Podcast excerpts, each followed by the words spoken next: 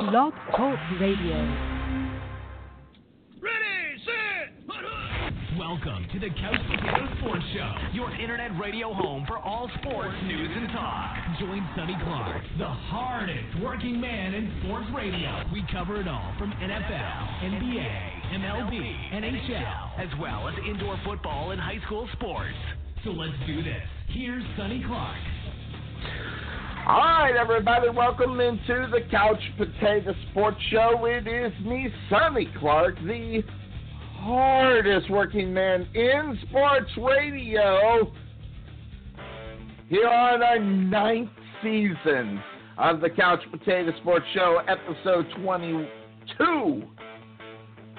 Welcome, one, welcome, all, to the Sunday morning tradition that continues each and every Sunday, noon or 9, 9 during the NFL season, noon any other time. Cuervo's going to be hopping in here in about 20 minutes as he gives me the first one to cover all the things local. And locally, guys, you know, I've been here since 2005. We did the moving on up thing down uh, from Arizona over here. And when we moved into Rowlett, it was one of those things where we knew there are a lot of things around us. I mean, historically, there's a lot of things. Obviously, the big one, which everyone goes to see, including me, was the J.F. Kennedy uh, uh, Book uh, Depository and uh, where Kennedy was assassinated, right there in Dallas. That's what we're known for. I mean, you think about it, the Dallas Cowboys and JFK getting uh, assassinated. So, uh, and of course, one of the things, like when you're first year, you're looking for things to do. That's one thing I did by myself because I'm kind of like I, I, um, my first wife's dad was a big time JFK guy. I mean, read everything. I literally guy had a bookcase. And I'm talking about a six foot bookcase filled with books about people who have written conspiracies or written facts or he, he actually even had the Warren Commission's uh, report that is it was thick. I mean, geez, I mean it was ridiculously thick. Um, the one that they uh, published and stuff. That having been said, um, it, it, but Dallas is known for a lot of different things. The skyline is really cool and everything. But if you remember back in the day, there was a um, television program, um, and it was big. It was uh, very popular and it started in 1978, and it was a uh, soap opera, a nighttime soap opera. It kind of opened it up. That having been said, they even had a sp- uh, uh, a spinoff called Knots Landing as well um, off of it. It's called Dallas. That's the one who shot Jr. And um, that facility is literally it, it, the the town is Parker, but it's out near a town that's called Murphy. And once you hit it and you drive by, it is huge. I mean, the the facility now it, it's a tourist thing now, um, and they had an, a wrestling event last night over there. And if you follow my Facebook page, you know I went last night and seen Big Papa Pump. Now, he is my favorite wrestler. It's almost embarrassing to say, but he is my favorite wrestler.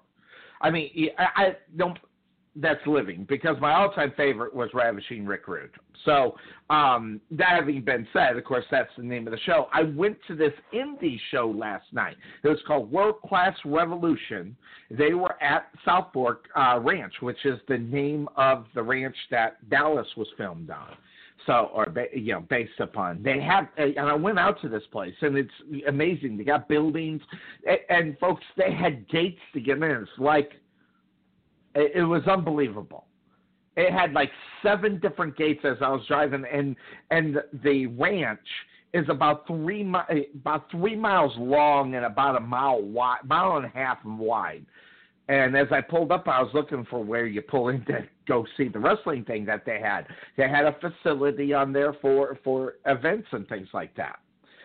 So I went to this World Class Revolution, um, and they had a lot of big names in this thing. I, I went to this and I went to see Big Papa Pump. I, I, I will not you know, I, I, I won't pass up on this opportunity to maybe go see him. Although if I didn't feel well, I wouldn't have. But they had a big, they had a card that was unbelievable. Good old Jr. was there. Chavo Guerrero Jr. was there. Devon Von Erichs, Ross and Marshall were there. Lance uh, Hoyt Trevor Murdoch, I mean, you know a little bit about him if you know. Um, and then they had the guy can't decide what he wants to call himself. He's now called Boone the Bounty Hunter, but he was uh, Johnny Johnny Wrestling or whatever it was. Um, I forget his name. I'll, I'll it'll come to me. But he was uh, he was a big time wrestler in WWE. Um, I can't for the life of me now. Uh, the old Glacier back in the you know back in WCW, he was there, um, and Big Papa Pump along with MVP was also there. Uh, so they had a pretty good card with some pretty good names for it being an indie circuit thing. And then they had the youngins in there, and the youngins look pretty good. Um, but what what I found amazing that you know I I got the if you go on my Facebook page you'll see the entrance. I mean, you guys, if you get an opportunity to go to an indie circuit show, you might want to do it. And the reason why I say that is is because you get the opportunity to get cl- up close and personal with these guys, and you know you hear all the stories. I mean, I've heard all the stories, especially about Scott Steiner uh, and what he's all about. And I will tell you this, folks Scott is the nicest guy. You know, he was talking to kids, you know, and everything. It was unbelievable. Um, he was a very he was a very good uh, good guy. You know, you could go up and talk to him. Uh, he showed me a scar um, when he got hurt uh, with a he got a shot in the trachea uh, in Mexico, and he is a big time guy who really supports you know the, uh, Mexico and the heritage and stuff because they literally saved his life.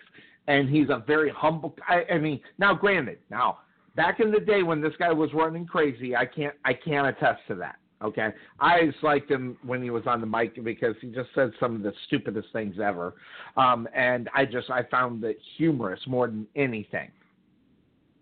Uh, but nice guy talking to the fans. I, I sat and I talked with him. Now, folks, you got to understand this is a meet and greet. I sat there and just spoke with him about five minutes. Uh, talked to him, um, and also Chavo Guerrero. Just sat and talked with him for about five minutes. And we actually talked about a guy that has been on our show, Ernest the Cat Miller. And we, I, I had a, a about five minute conversation with Chavo, uh, Chavo Jr., Chavo Guerrero Jr. about. Um, about uh, Ernest the Cat Miller. Ernest the Cat Miller is my third favorite wrestler. So um, it, it, was a good experience. It was a fun experience. I don't like going to the WWE because I do want to hear the announcers.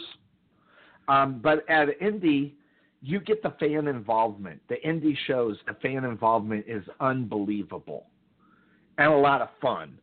And if you get the opportunity to go to an indie show, do it because sometimes they have some big names. Big Papa Pump was there. That was that was always a, a, neat thing. So, um, that having been said, of course, that's the name of the show. We are here. Uh, we're going to be talking about a lot of things here today on the Couch Potato Sports Show, but let me give you a heads up about what's going on here in my locals, right down here in Rowlett in the Dallas area. Uh, mainly Rowlett because our sponsors come from Rowlett because they sponsor Rowlett Eagles varsity football. And folks, that is getting kicked off early this year, August 31st, first game where the Rowlett Eagles will hit the field. I will have the Eagle Eye Bill Cerna along with me. and um, and we're going into our sixth season of calling Rowlett Eagles varsity football. And uh, excited about that. Uh, some interesting things going on. Uh, we are um, th- this upcoming season will be our seventh season of calling Rowlett Eagles uh, basketball. And I'm excited about Rowlett Eagles basketball because of the fact that I called the games of Jeffrey Carroll, who is now a Los Angeles Laker. Hopefully, he'll make the team and um, get the opportunity to play in the NBA instead of the G League. Um, he's not getting a lot of time. He didn't get a lot of time, but he he's very patient, and that's one thing. If you're going to be playing on the Lakers, you're going to have to get uh, very patient. Um, so watch out for that. He he could end up on a different team, and we will get that set and ready to go. So lots of good stuff going on there as far as the locals. But again, the Rowlett Eagles um, football season starts off with Boyd. The Rowlett Eagles will be in action on Friday, August 31st, 7 p.m. That game is actually at Boyd in McKinney. So those that want to hear the first game, it's a road game in McKinney. We'll be packing it up and heading up that way uh, for that game. As the, the Rowlett Eagles will be taking on the Broncos of McKinney. Then after that, on September 7th, it is a big time. It's another road game, but I'm going to tell you, it's the across the bridge rivalry. The Rockwall Yellow Jackets at Rockwall High School this one's going to be good. Uh, Chris Curtis is actually going to join us on the pregame show. He is the athletic director over there, and uh, as far as the media is concerned, great guy, and he's got us already set up and ready to go. Then the Plano Wildcats will be coming on and taking on the Rowlett Eagles on September 14th. That's going to be a good one. Um, as the last time they met, it was a great game. Then the Eagles on September 20th get into district play, taking on the Naaman Forest Rangers, who, uh, who were a big time improving team last year.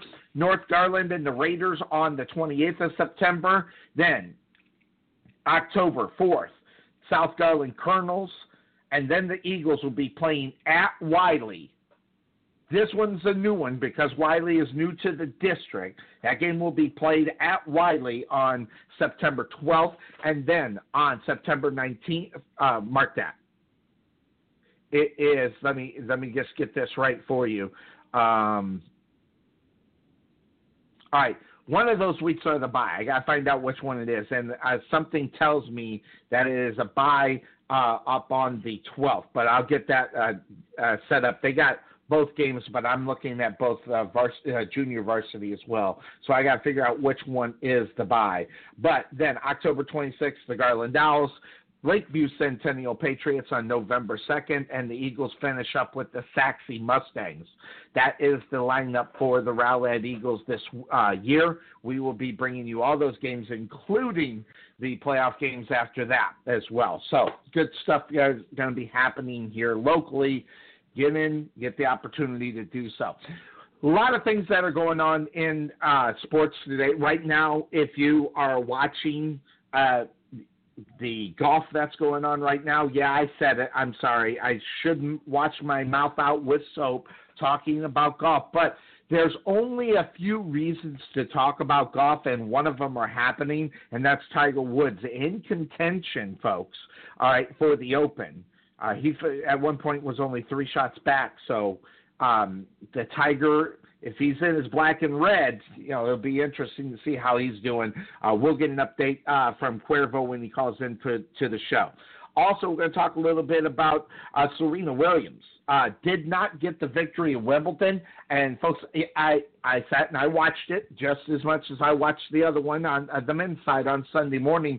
Although I didn't feel well, and that's one of the reasons why we were not on air. I do give the apology. I just didn't feel well, and when I don't feel well, I'm not getting on air. It's not fun listening to Sonny Clark as it is, but add on the fact that if I'm not feeling well, that's going to be a big deal there too. So watch out for uh, that. We're going to talk about that. Lots of things that in the NBA, some teams that are making some moves. Obviously, the big news San Antonio, Toronto, we'll talk about it. What you think about that. NFL is right around the corner. By the way, next week, folks, Cuervo and I will start with the breakdowns of the um, actual divisions, AFC and NFC, and we're going to take eight weeks and we're going to go through all the divisions and cover them all. It's going to be a fun, fun time. We sometimes we do it where we do the AFC of the uh, North and South, uh, the AFC and NFC North, and then the South. That's how we're going to do it again this year. So um, we're not going to uh, mark that. We're not going to do it that way this year. We're only going to do one. We're going to talk about all aspects of each and every team within the division, what they got going on, what we see, what we don't, what they should have worked on to try to improve the team, what they shouldn't have. Sometimes Sonny's too simplistic, but Cuervo likes to dive into that kind of stuff as well. So we'll be talking about that as well uh, throughout the week. But until then, uh, things within the NFL that we'll be talking about this week are going to be happening. We'll talk about that. Uh, all that's going to come up on this three hour extravaganza. It is the Couch Potato Sports Show. It is that time. Cuervo's going to be joining us here in a couple of minutes. We're going to take our first break here on the Couch Potato Sports Show, though, to get started. But uh, folks, keep in mind as we go on. If you want to get on air, you have to hit the number one button. I don't know if you're just listening or if you want to hop in. We got a couple callers online. Uh, so if you hit the one button, we'll get you in and we'll talk about uh, anything and everything that you want to talk about. Yes, we are going to talk golf a little bit. Um, by the way, there's only a, only a few reasons to talk golf. One is Phil Mickelson and there's actually a story about Phil. We're going to talk about that. But really, in reality, the reason why we're going to be talking about it this week is simple. Tiger's in contention, and when Tiger's in contention, it makes it very easy to talk about. This guy brings a dynamic to a game that that let's be frank is really hard to watch sometimes, unless you're really if you're that really big time golfer it, sometimes it's hard to get involved with it. That having been said, let's do this though. Let's hop into our first break, folks, and then we'll go on a long uh, stretch before uh, we get into our second break. We're going to be breaking down a lot of things. You're listening to the Couch Potato Sports Show every Sunday. It happens here. We'll do that. Quick break here on the Couch Potato Sports Show. We'll be right back. At Wesson General Contracting Incorporated, we're your one stop shop for all your general contracting needs. We are locally owned and with over 20 years of experience, so roofing, gutters, sidings, fence staining, painting, foundation problems, or roof damage are no problems at all. Give us a call at 214 200 5588. That's 214 200 5588. Wesson General Contractors, proud sponsor of the Rowlett Eagles radio broadcast. Let Buffalo Creek Doors and Floors help you restore your home to its like new condition. Need a contractor? Let us be your first stop as well as your last. We specialize in everything that others don't, such as stained concrete floors, wood spot repairs on doors and floors, stainless steel spot repairs, anti slip on floors, and more. Want to see what kind of work we do? Check out our Facebook page and you can see the craftsmanship you'll receive and expect from Buffalo Creek Doors and Floors. Give Rodney James a call at 214 536 2607. That's 214 536 2607. Or check him out on the web at www.buffalocreekdoorsandfloors.com.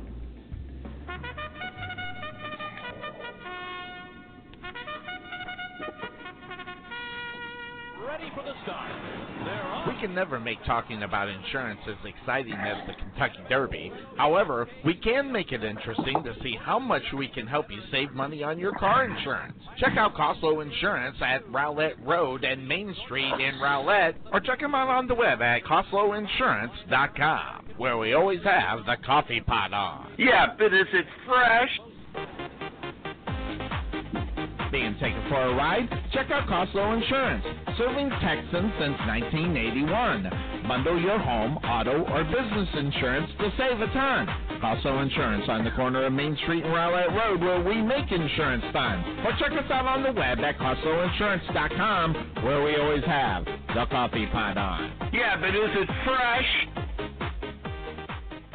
The prospect of retirement can be exciting and scary at the same time. At Nest Egg Wealth Advisors, we have found many people either approaching or currently in retirement failed to truly maximize some of the benefits offered to them, primarily Social Security. What is it? How does it work? It's simply not a benefit that you start receiving at age 62. Because these decisions are so important, my firm has assembled an informational packet on Social Security. If you would like a complimentary copy of Social Security Maximization, please give our office a call today at 972-412-6064 or visit us on the web at nesteggadvice.com. This is Sonny Clark, radio voice of your Rowlett Eagles, letting you know about Perfection Body Sculpting located in Rowlett. Did you know that Perfection Body Sculpting doesn't just offer laser lipo and radio frequency for body contouring? We also offer cellulite reduction and skin tightening, as well as thermal lift and cosmetic and collagen facial creams, as well as top of the line facial masks to help reduce fine wrinkles. There are also gift certificates as well as gift baskets with awesome products in it. Call today for your appointment and get three 24 gold facial masks with the purchase of a $69 consultation that includes a 30 minute laser lipo session. So contact 214-735-8519 or visit them on the web at www.perfectionbodysculpt.com.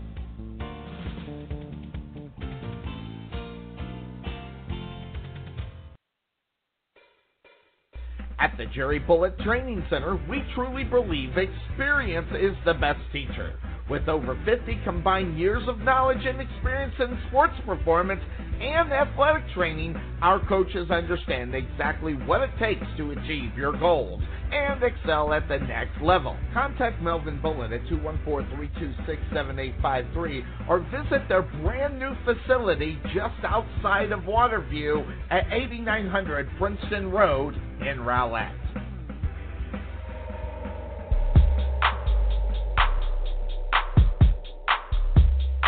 And welcome back into the Couch Potato Sports Show. It is me, Sonny Clark, the hardest working man in sports radio, as we are here on the Couch Potato Sports Show. Hey guys, you get the, again, folks, you get the opportunity to go catch an indie show.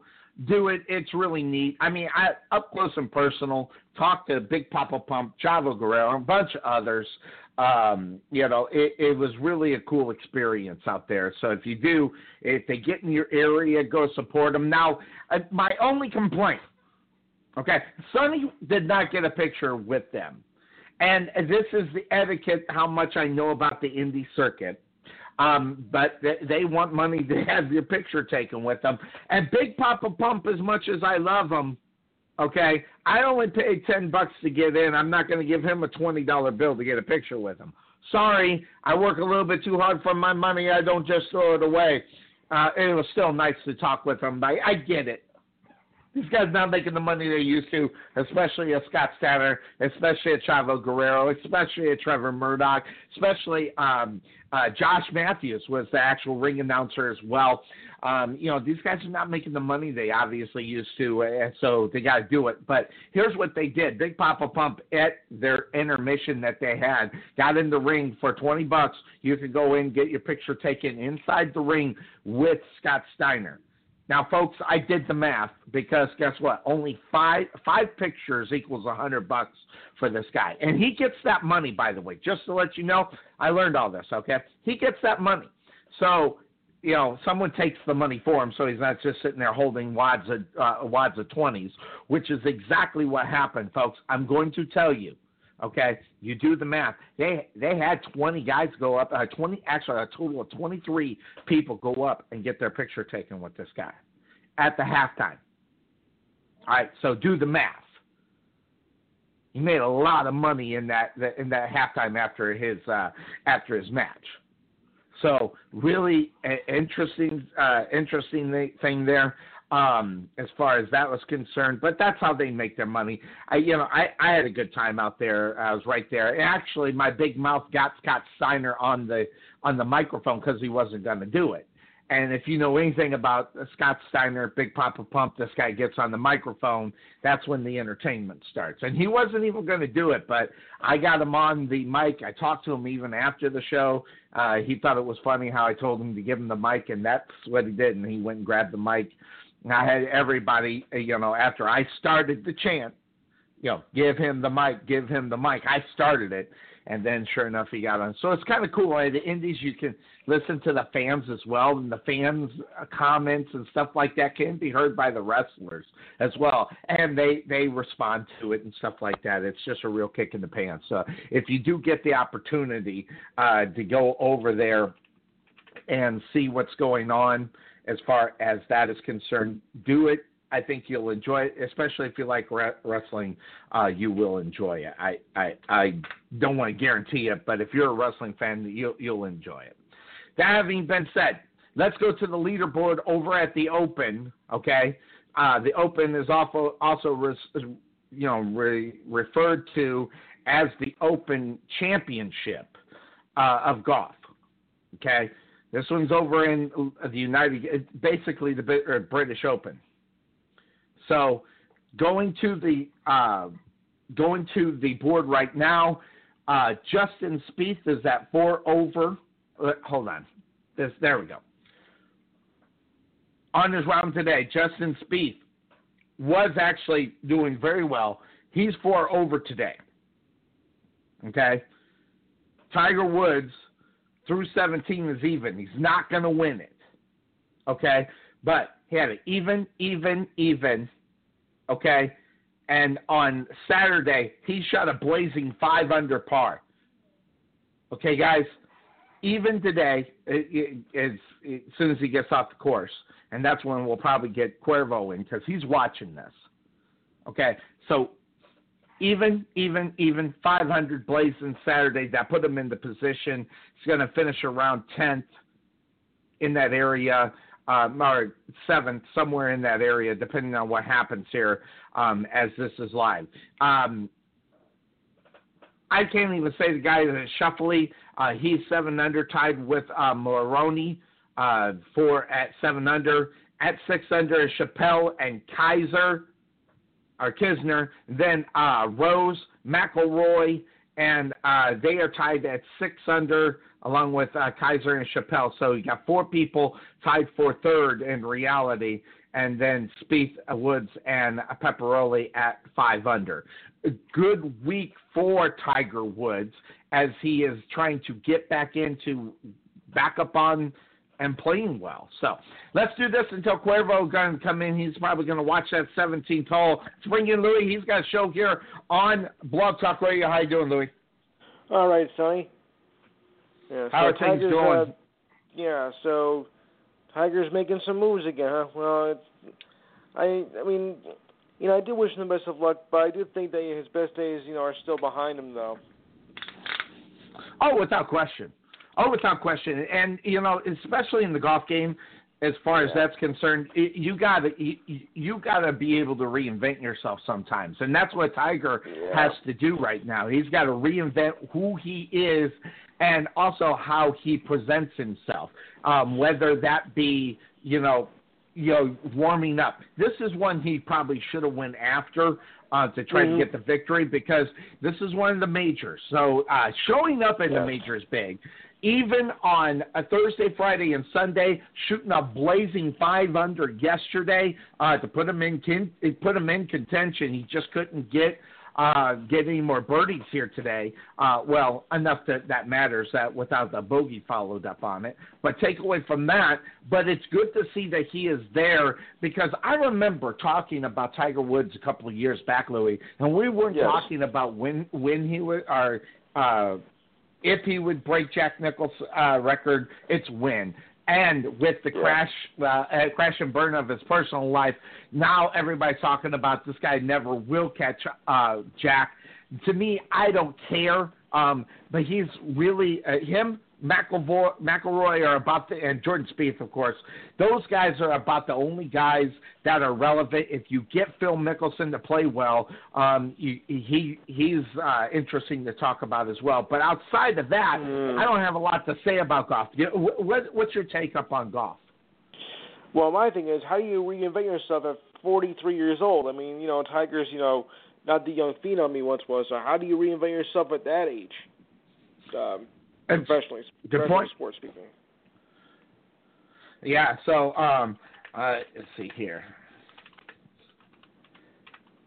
It is working. Well, we're we're having some problems. Someone's trying to listen to the show. Were you able to hear me, or did you just call in? Do you know, uh, Louis? Well, uh, when you said did uh, press the extra one, I'm like, oh, that's what I forgot to do. Because uh, you know, Uh, some numbers, some don't actually require you to uh, dial in ones. But when I heard it, okay, then I'll dial in. That's how I took it from there. Oh, okay. But you were able to hear me before you called in, correct? What? yes, I was. Were you able to hear me before you called in, or did you just Yes. call in? No, I was able to hear you. I always hear you first before I call in. Got it. Very good. All right. So, um, and I don't think anybody else is having problems. I'll see if we get a message from Cuervo again. Cuervo, I know is watching the Open, but I, the, the reinventing yourself, absolutely. It's hard to do at this age, but that's what if you want. I think in today's game more so than back in the day. Back in the day when I was definitely in it, Freddie couple time, you know, eh, Jack Mm. Nicklaus, uh, all these guys. These guys were consistent. They didn't have to reinvent themselves. But the way the game has changed over the years right now, especially just within the time that you know he had that collapse in his personal life compared to now, the, the, just the equipment is better. The game has changed um, with the placement of the uh, holes and things of that sort, which has always been tough. Uh, but uh, then you add that other element on top of it. I think you do have to change your game, today's game. But what I found very interesting is if you go back before the crash, before his uh, personal life started, you know. demise, people people were scared of this guy. They didn't want to get. I mean, but now they're not scared of him anymore, Louis. No, that's what started in the first place anyway. You know, with the with the crash and whatnot, and that's what um, you know started his downfall. Definitely. So watching watching out for him. Uh, you know, he he's going to get better. I think he's going to win a, another major, but it won't be it won't be Tiger Woods winning major after a major after a major. He's going to win No, one no, one not year and then drop off again. I don't think we're going to see that because that type of intensity, um, his life has changed. I think took away from He's who older. he is now. I'm not.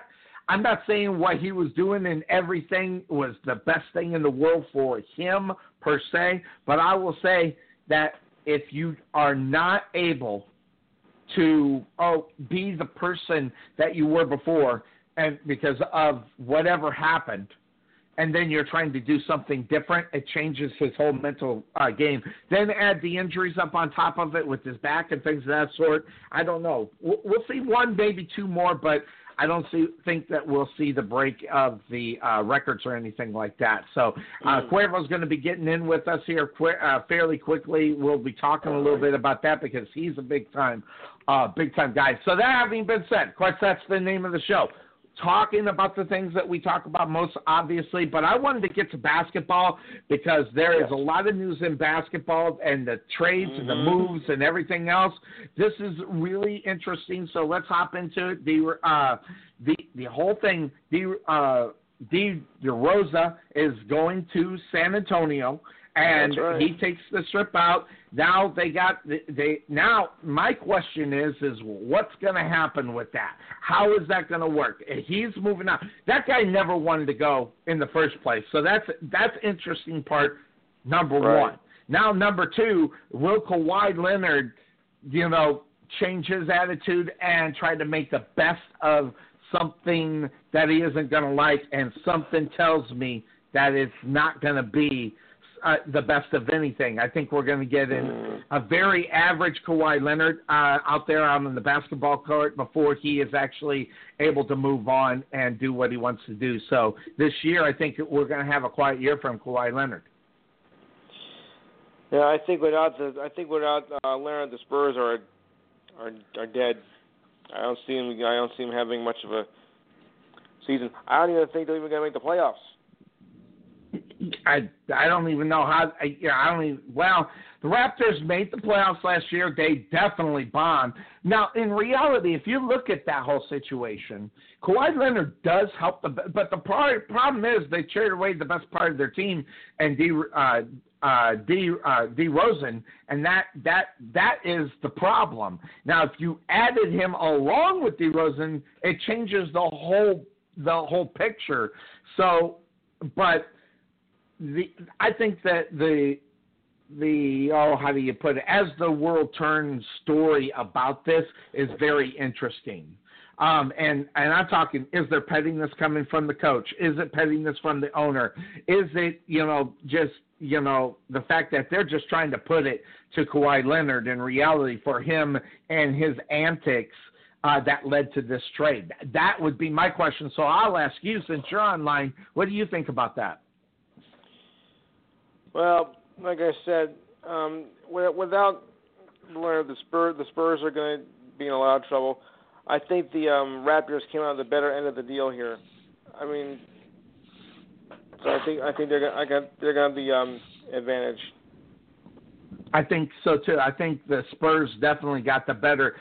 Never mind the fact that uh, that Kawhi Leonard has had some injury problems in the past, so that's mm-hmm. something very interesting as well. So um, watch out for that. I mean, if the, if Leonard could stay out on the court, he could help the Raptors. But again, I think they yes. they they they just got rid of the wrong person in order for that to work together. I think it would have been so much better if they kept him. Now, granted, why are they going to?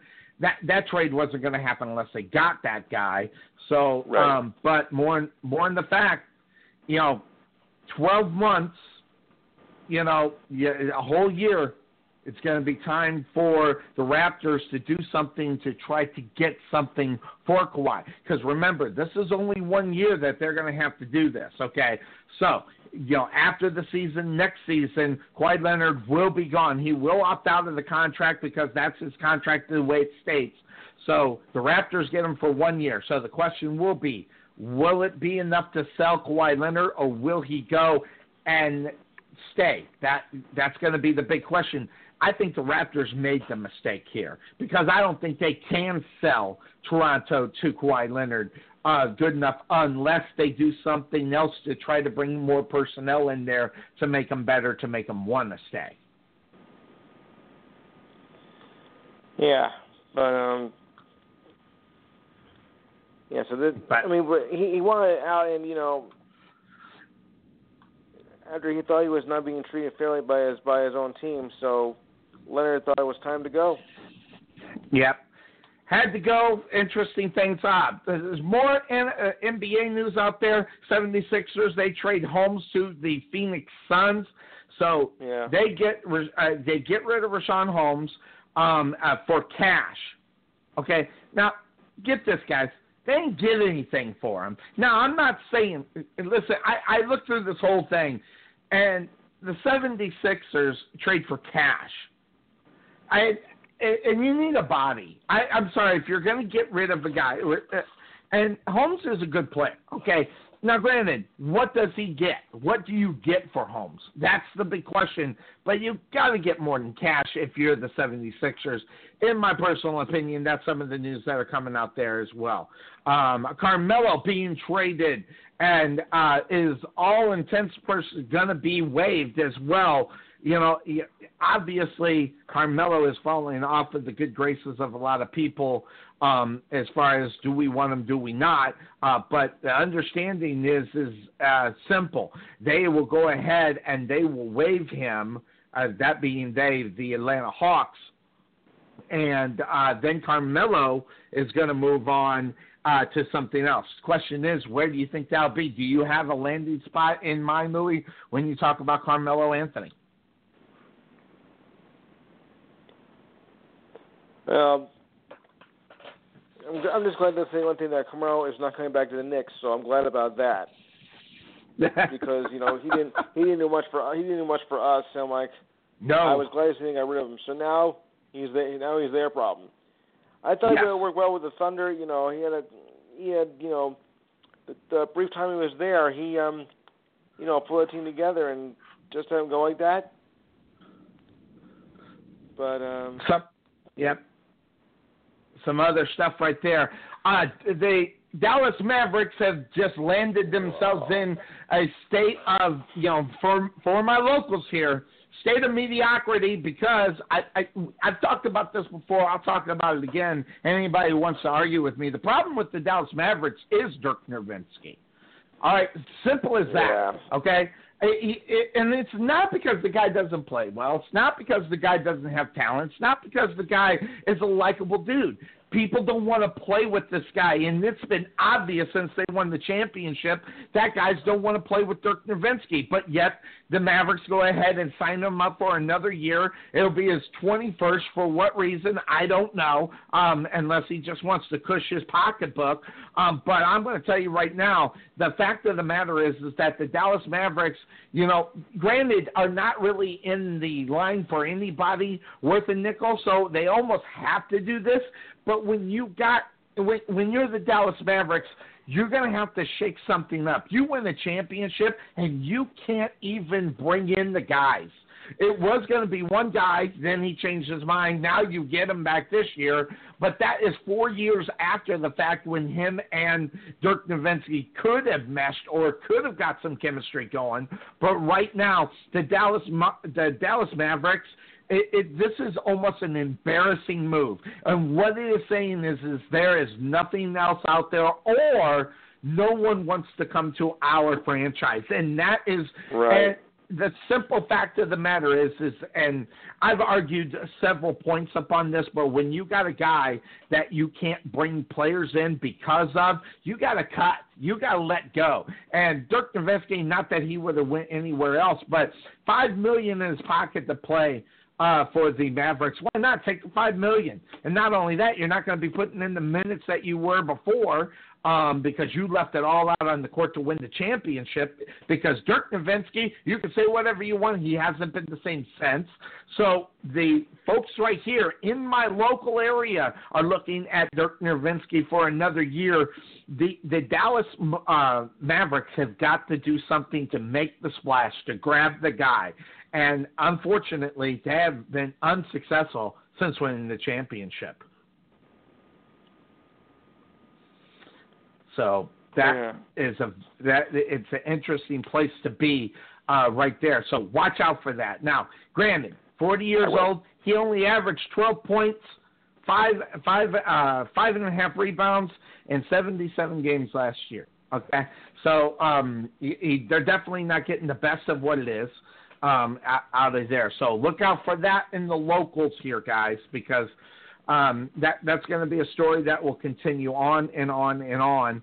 Um, and if they sign him next year, you know, I, I, I'm not going to go to a Dallas Maverick game until this guy is gone because I want to see exciting basketball. I want to see what the difference is going to be yeah. in order for them to make the move. But you're looking at the you're looking at the West right now. The Dallas they're, they're not they're not even close to uh, competing against the big boys. And granted, that's because no one wants to come here, and that's it's going to be something that's going to go on there.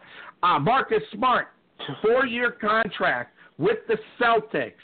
Big time move there for the Celtics. Now, if you know anything yes. about Marcus Smart, I do because he's an Oklahoma State guy and he stole time from my man Jeffrey Carroll. Take away from that, this guy does have the skills. Has uh, uh, fifty-two million dollars, four-year uh, mm-hmm. uh, signing with them that helps Boston and up there in your area, that is a team that I mean, if you're if you're a Knickerbocker, you're you hate the the Celtics. What do you think about this signing there, Smart? yeah. With a passion, I hate the I hate the Celtics. You know, and of so, course, uh, Boston, you know, was uh, rather close in getting to the championship last year. So with uh, Smart now signing this contract, I think it's only going to make him stronger, and that's yeah. going to that's going to be you know it's tough to beat in the East. Just my rotten luck. You know, what, you got Philadelphia can make Philadelphia can make a run too. Um, and maybe Washington. So um, you know, it's gonna be it's gonna be a little bit you know, a little bit crowded, but uh, Boston I think uh, is gonna have the upper hand this year thanks to Smart. Well, with the, with the signing of all the big names, they're all going west. Uh, the Knicks even have the opportunity to play to to see if they can make the the Eastern Conference Championship. Or what do the Knicks got to do? I mean, you, you're there every day. You're listening to what people are talking about. What do you think the Knicks got to do over there in a mediocre East at best in the Eastern Conference? What do you think they got to do? It is a mediocre East. Well, one thing for sure, uh, Porzingis is all banged up, and we had, you know, first thing to concentrate on is him, because you know up until he got hurt, we were in contention, and then you know he just fell apart, and right from there, uh, that was the end of our hopes. So the thing we got to work about at first is Porzingis, and then uh, Hardaway Jr., who also has been accident prone. So if we can get through um, those problems, I think maybe we can have a chance to be in. Uh, well, not maybe finals contention, but at least a decent season, and maybe make the uh, first or second round of the playoffs. But they got to be healthy because last year they got all banged up, and that's what sent that's what sent them down. And then then I I don't even know. I mean because all the talent is moving west I mean, you want to talk. I've never seen a conference so up in the air for anybody more so than what has ended up happening now. Never. Because we're even talking about what about five or six years ago. All we were talking about was how powerful the East were. Now they're yeah. not there. And uh, now Fizdale. Uh, here's what Todd Mintz. Uh, he sends me a message. He says uh, he likes Fizdale as the new coach. Um, he's more defensive coach, and that's what they need to get tougher to win um, yeah, losing games at the end of the, you know, losing games in the fourth quarter is one of the things I think they definitely need to improve in. And defensively, that's what that's the most important thing. In the fourth quarter, yes, if you got to score, that obviously win. But if you're going to protect the lead or consistently stay on top, you need defense. And I agree, Fizdale will be able to bring that to them. What do you think about Fizdale and his opportunity to improve the Knicks at least defensively? in order to win games late in the game. Yeah, well, I heard about uh, and they and uh, they were not too pleased about his um, coaching the Knicks, but I, I'm willing to give him a fair shot. I mean, he may surprise he may surprise you. So we'll just he, wait and see what happens when we get on the court. He may. It, it's all about it's all about the minutes that are played in the game, and if you can get those yeah. 48, you know, you know, and get get something from players. And and what I think they need is I think they need one of the guys that are sitting right there at that mediocre stage.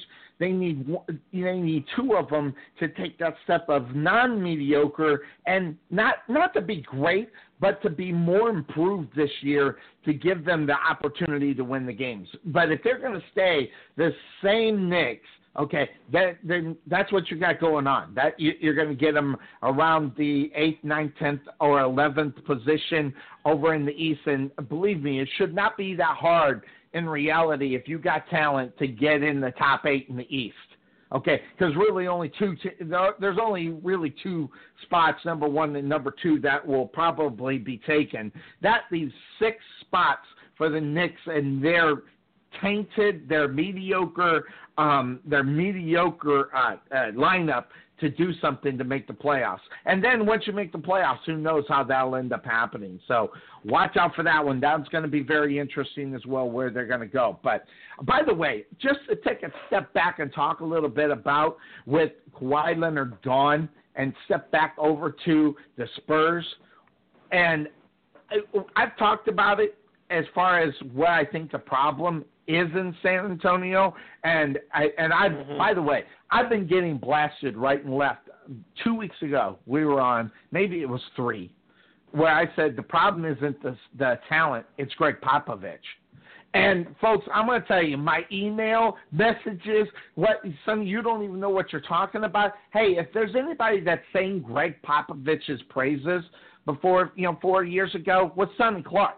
He's my, my favorite coach. He got the best out of his players, uh, especially at that time. They were still getting stuff out of Tony Parker. They were still getting it out of Monty Ginobili about five years ago. Okay, now what's happening is he right. kept those names and he wouldn't get rid of them or he wouldn't make the change or grab up the guys. And this is Gregg Popovich doing this. So I think one of the problems with the Spurs won't be their talent. I think coaching is going to be a big thing for them going into this upcoming season because if they don't square that part away, you got to be able to get some of the new names and the new faces that are out there to be able to go ahead and mesh. And I don't know with the new look Spurs if Gregg Popovich will be able to do that again because obviously look what he did with with Duncan after the Admiral retired. Look what they did with Monty Ginobili and Parker. Does he have Right. that in him? So I'll ask you that. What do you think about Gregg Popovich and his opportunity to take on a new squad in reality? Uh, you know, one or two pieces left um, to make a move in the East against new powerhouses, or the West over in the against the new powerhouses. Yeah, because you know rumors about you know what Popovich gonna do like when this uh, once the season gets rolling, because I heard he might um uh want to step down. So I'm thinking where is he gonna wind up um wanting to be? I heard a lot of rumors this week. Yep. Lots of guys out there. I mean, Parker signs a new uh, two deal with uh, Charlotte, so he that portion's gone. So someone has That's to a bit of step in error. there, which is a good thing. And yeah, it that that's actually good for Popovich in reality. Um, I don't know Yeah. if they're going to keep Monty Ginobili or anything else like that. Um, but the, the new guys that are going to have to go in there, um, I, like like Murray, he's going to have to do that. Forbes going to have to do something. Lonnie uh, uh, Walker that they got out of Miami. These are guys that are going to have to step up, and they're going to have to become the new Spurs, the new ones that continually were always in contention for a championship. But here's my fear about the Spurs. If they make the playoffs, it's going to be in that seven or eight spot because I don't know how they're going to be able to play well enough in order to get one of the top, you know, the, never mind anything, the top four, but even five and six are almost looking, in, you know, hard to get in there. Yeah. So Because of the stats right now on Popovich, you know, is uh, I think rather shaky. Yeah. Uh, so um, uh, let's see here. Five minutes and commercials. Okay, so we're going to break into commercials. Cuervo's going to be coming in here in a couple of minutes. So what we're going to do is we're going to break to commercial, um, and when we come back, we're going to talk a lot more about what's happening uh, in the NBA. We'll get into NFL talk because there's a lot of news. I've been purposely waiting for the NFL news to get Cuervo. We're going to do that. We're uh, hang through the break if you wish, uh, Louis, but we're going to take that quick break. When we come back, we'll bring in the fine co-host of this program, that'd be Cuervo, along moving into the second hour of the Couch Potato Sports Show. We'll be right back. At Wesson General Contracting Incorporated, we're your one stop shop for all your general contracting needs. We are locally owned and with over 20 years of experience, so roofing, gutters, sidings, fence staining, painting, foundation problems, or roof damage are no problems at all. Give us a call at 214 200 5588. That's 214 200 5588. Wesson General Contractors, proud sponsor of the Rowlett Eagles radio broadcast.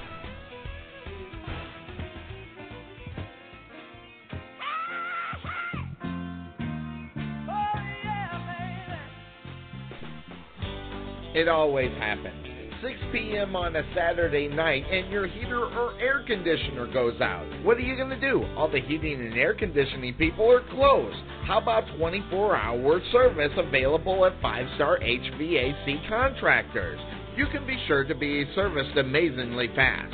That's 5 Star HVAC Contractors, serving Rowlett 24 hours a day, 7 days a week. 214 457 8441. Call the experts at 5 Star HVAC Contractors.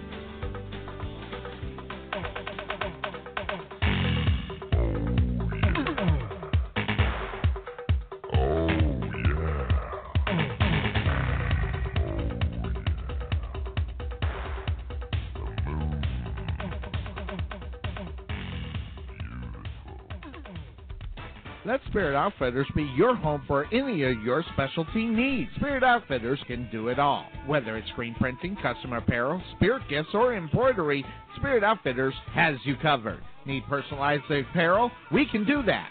Want something just for you? We can do that also.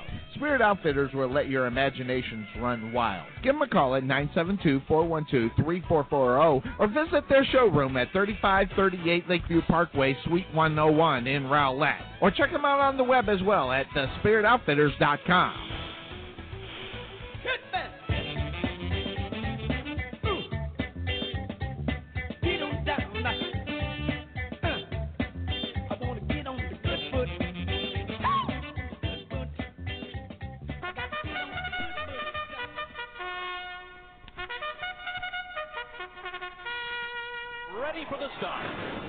We can never make talking about insurance as exciting as the Kentucky Derby. However, we can make it interesting to see how much we can help you save money on your car insurance. Check out Coslow Insurance at Rowlett Road and Main Street in Rowlett, or check them out on the web at CoslowInsurance.com, where we always have the coffee pot on. Yeah, fit is it's fresh.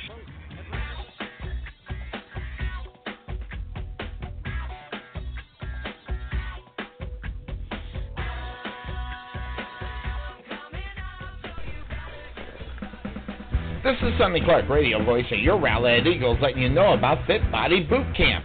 What makes Fit Body Boot Camp a unique fitness program is the value of consistent coaching with a professional fitness trainer in a group environment that generates exceptionally high levels of fitness results. At Rowlett Fit Body Boot Camp, we offer complete fitness programs unlike any other that you've tried before. Our program it consists of unlimited group training sessions, fully customized nutrition planning, and a result tracking system designated to ensure our members achieve their fitness goals.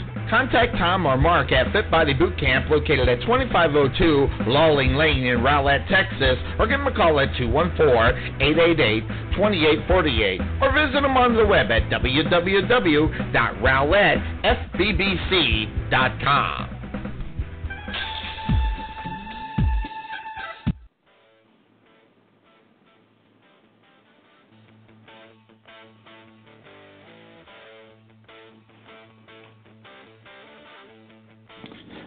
everybody, we're back here on the Couch Potato Sports Show. It is me, Sonny Clark, the hardest working man in sports radio, as we're getting ready to move into our second hour here on the three hour extravaganza. That is, that being said, our Sunday morning tradition enters into the 22nd episode in our ninth season here on Blog Talk Radio. That having been said is the name of the show. Let's bring him on in. He is the fine co-host for this program and the better half out of it all.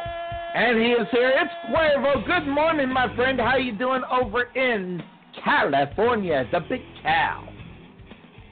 Good morning, Sonny. I'm good. How are you, my friend? I'm doing good. Uh, You finally, you actually did something by mistake here. Is you actually proved that you are actually a closet golf guy.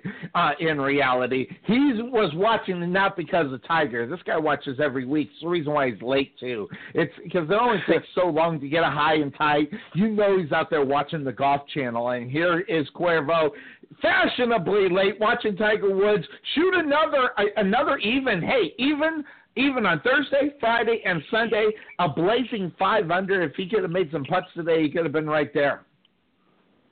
And he was there for a little while, Sonny, and then he just uh started fading away and, and at that point my heart was broken and uh I was like, wait a second. I was like, Sonny hasn't let me know to come on the show yet. So I'm like, I don't know if he's ready for me yet or not. Yeah, So yeah. fashionably late, yes. I was Yes, waiting for the uh for the thumbs up. I was waiting for the for the Sonny Clark signal. I should have done that. I didn't realize that. I thought you were waiting till Tiger got done with his round and uh, and then jumped in. But that having been said, you know it, this this Tiger, what we've seen here in this one, again, even even five under even. I mean, if you think about it, you know, Tiger sinks a couple of more putts. This guy here, I'm not saying we're going to get the Tiger Woods that we have seen in the past. I mean, I mean that greatness is gone. That greatness went out with with everything right. that he was able to do before he got caught. I mean, before he got uh, uh, found out by his wife, um, and he couldn't continue with what people would say and what I'm going to say, and I'll, just what made him successful. He wasn't allowed to do anymore, um, you know, because he got caught. Uh, so we're seeing a different Tiger. And you know this this is a work in progress, Cuervo. This is you know, and, and this is something that he had to recreate. The question would be, Cuervo, do you see him? I mean, we're not going to see Tiger okay, the Tiger, the the red the red shirt black guy that uh, black pants uh, guy that you're afraid of on a Sunday going into the end of the uh, going into the end of a round. But do you think we get one, maybe two more uh, wins with Tiger Woods? Mm. You know, uh, it's in other words, is Jack Nicklaus's record uh, safe? Do you think? Yeah, I, I mean, I as much as I would have liked to seen Tiger, uh, you know, threaten that record, Sonny, I think it's a done deal. I think Jack will will continue to hold the record, kind of like the '72 Dolphins, right? Anytime a team is like yes. 13, 14, and 0, it's like the, the, the anyone that's still around from that team, they hold their breath, and uh, it's almost like they cheer on that team to lose. And I and I think for Jack, I'm not saying that's what he does, but I think secretly in the back of his mind, he may never admit it, but he's kind of thinking in his in his mind, man, I I I hope uh, I hope I hope he loses the lead. And I, I think today we're one of those days that Jack can, you know, was holding his breath for a little while, and then he just kind of he kind of exhaled mm-hmm. after uh, you know Tiger double bogeyed the one hole and then uh, bogeyed the next one. So he's kind of like exhaled. There you go. That, but, yep. uh, I yeah, wonder I, if he's. I think. Do you think? Do you think Jack Nick? I mean, we get the political correct Jack when he's in public. I'm sorry, we do. But do you think he's yeah. got a man cave at home and he's got three screens of golf going on and watching specifically for for him? And he he, he and he not only get you know he he is deaf. I I think I think there is a part in Jack where no one's around, he's like, "Yeah, that guy goes down again." I, I do. I believe it. I think. I think there is that. I think there is that golden bear still inside him that will give out a little roar every once in a while for his own cause. I, I think there is too. I mean, I don't know if he goes as far as setting up three TVs, but I, I think, like I said, I, mm-hmm. I, even if it's just the one TV, uh, once once he realizes that you know, T- Tiger Woods lost the lead, and and there's really nobody else right now that's not even close. Sniffing sniffing his jock as far as threatening the the, the major championship record. So, um, you know, like I said, I mean, once once Tiger lost the lead, I think I think yeah, I think there was a little bit of uh, cheer coming out in Jack, and you know, I'm sure he looked around to make sure there's no cameras staring at him or anything like that.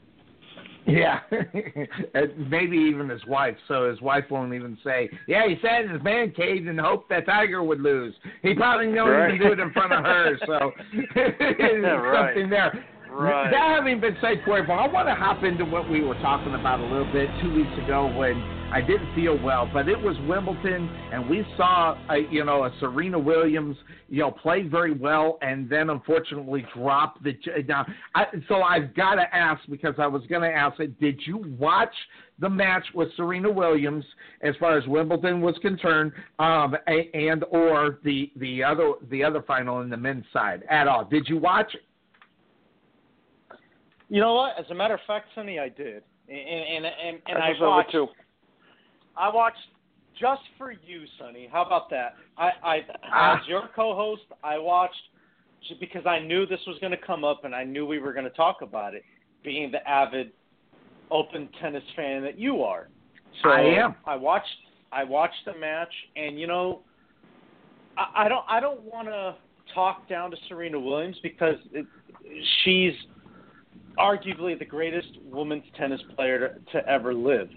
Yes. But what I what I saw though was a Serena Williams that I think still is not fully at 100% where she was before she got pregnant. Um, yep.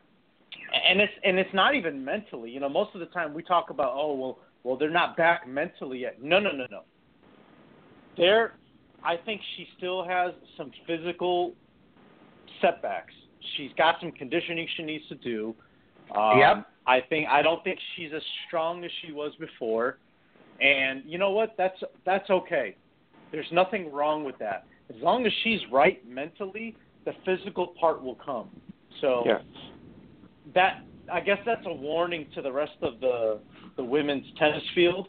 Uh, once Serena is back physically, she's gonna be she's gonna be the same girl that she was before, and she's gonna be unstoppable. Now, how long she's gonna be unstoppable again? Who knows?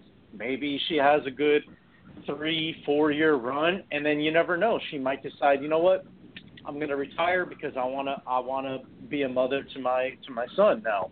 So, I I mean I think we could see that situation. We've seen that happen with athletes in all sports. You know, they want to retire, be a family man or woman, and and you know at a young age, but that's their that they have the right to do that. So.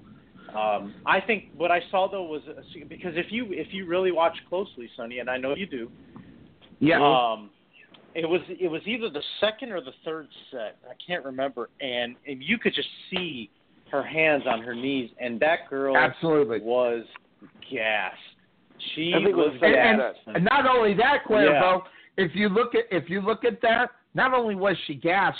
Remember, this was the second set. Now, okay, she lost the first set six three, ended up losing the second set six three as well. But you you want to talk about gas? You're right. But here's what here's what I've noticed, and and and, and when I say this, I don't want anybody to jump down my throat. Um, she had some baby fat still on her.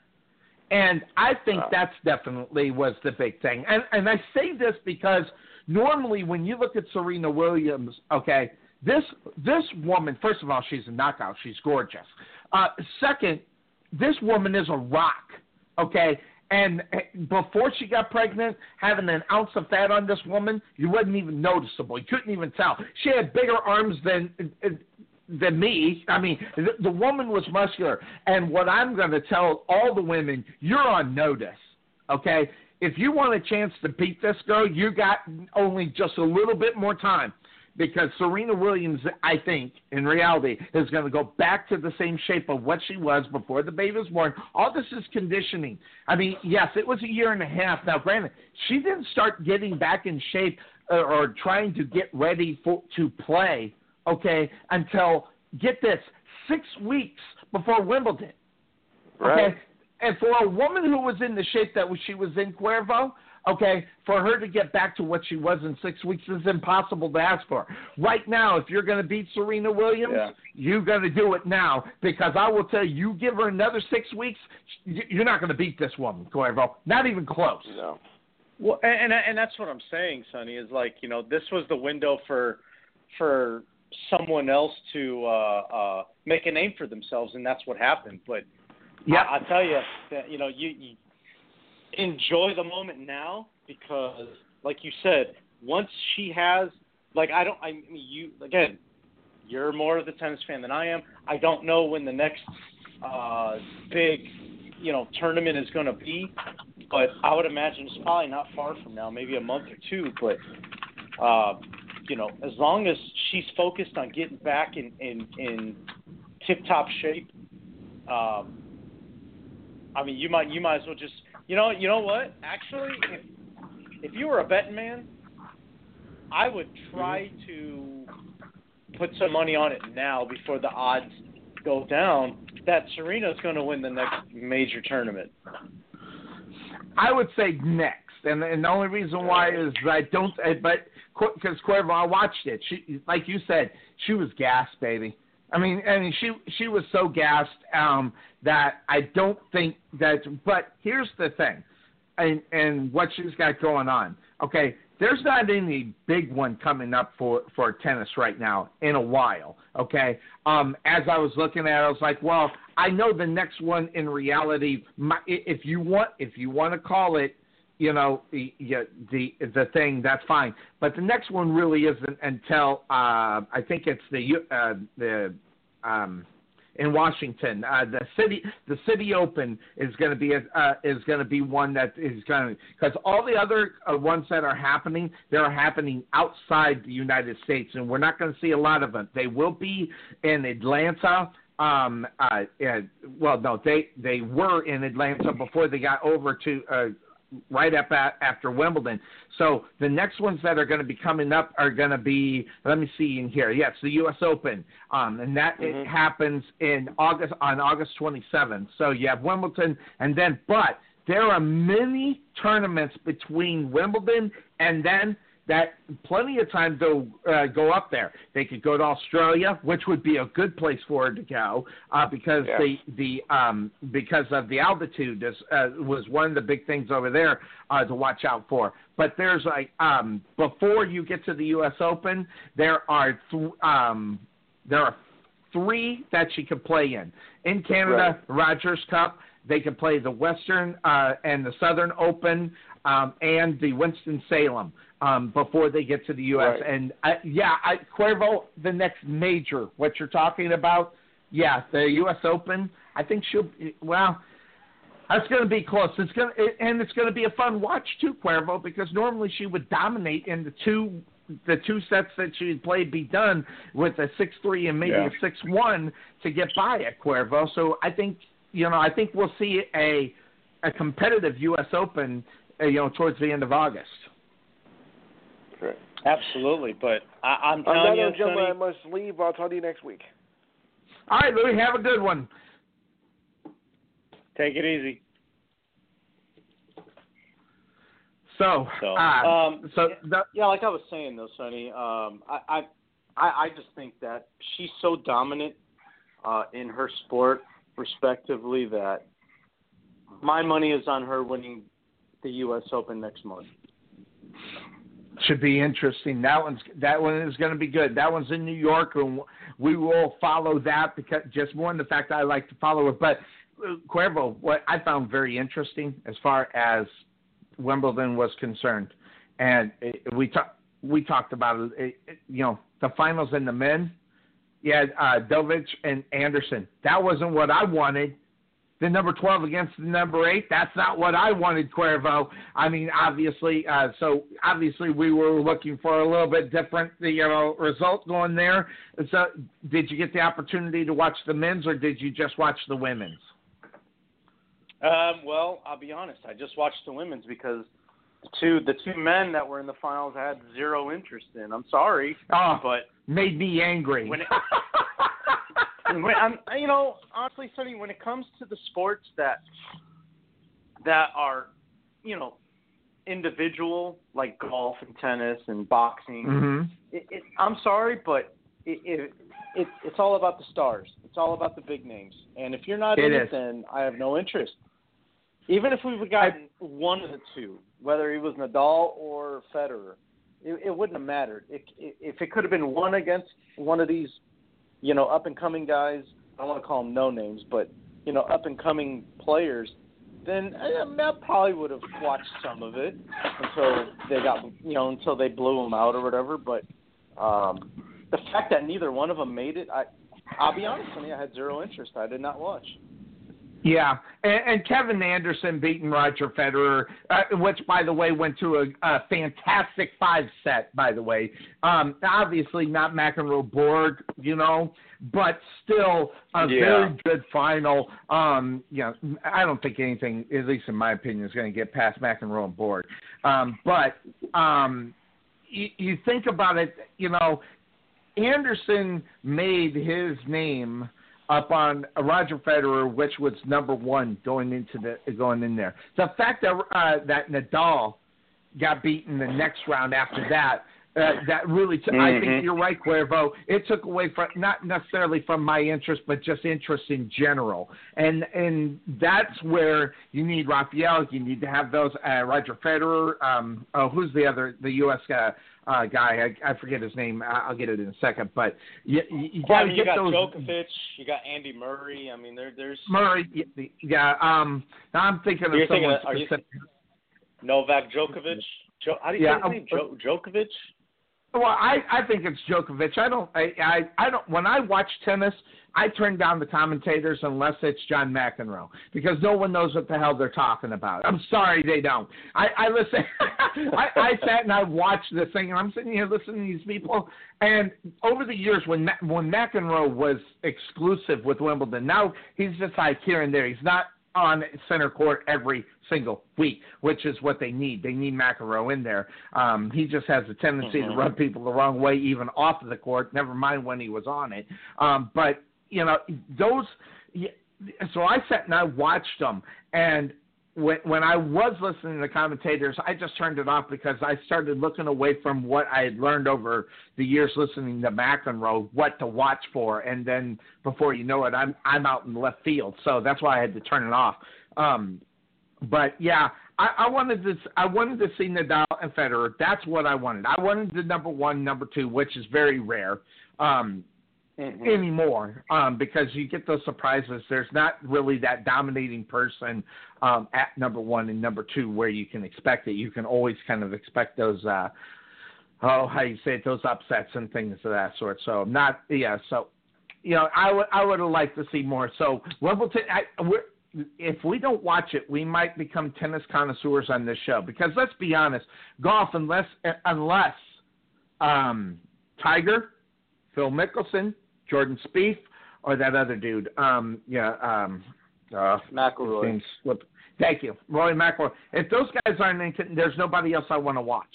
Um, so you have, you might watch out. We might become tennis connoisseurs here. And what I might do if I could get my brother. My brother is a big tennis guy. Matter of fact, played a lot of years uh, in high school. He was he's a big tennis guy.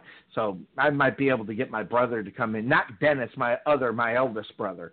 Um, might get him uh, uh, to talk a little bit about tennis and stuff like that. That so, would be awesome. so, yeah, I, I like. Hey, you watch out. We'll turn out. So that having been said, Cuervo, okay, we briefly touched on it uh, in the first hour.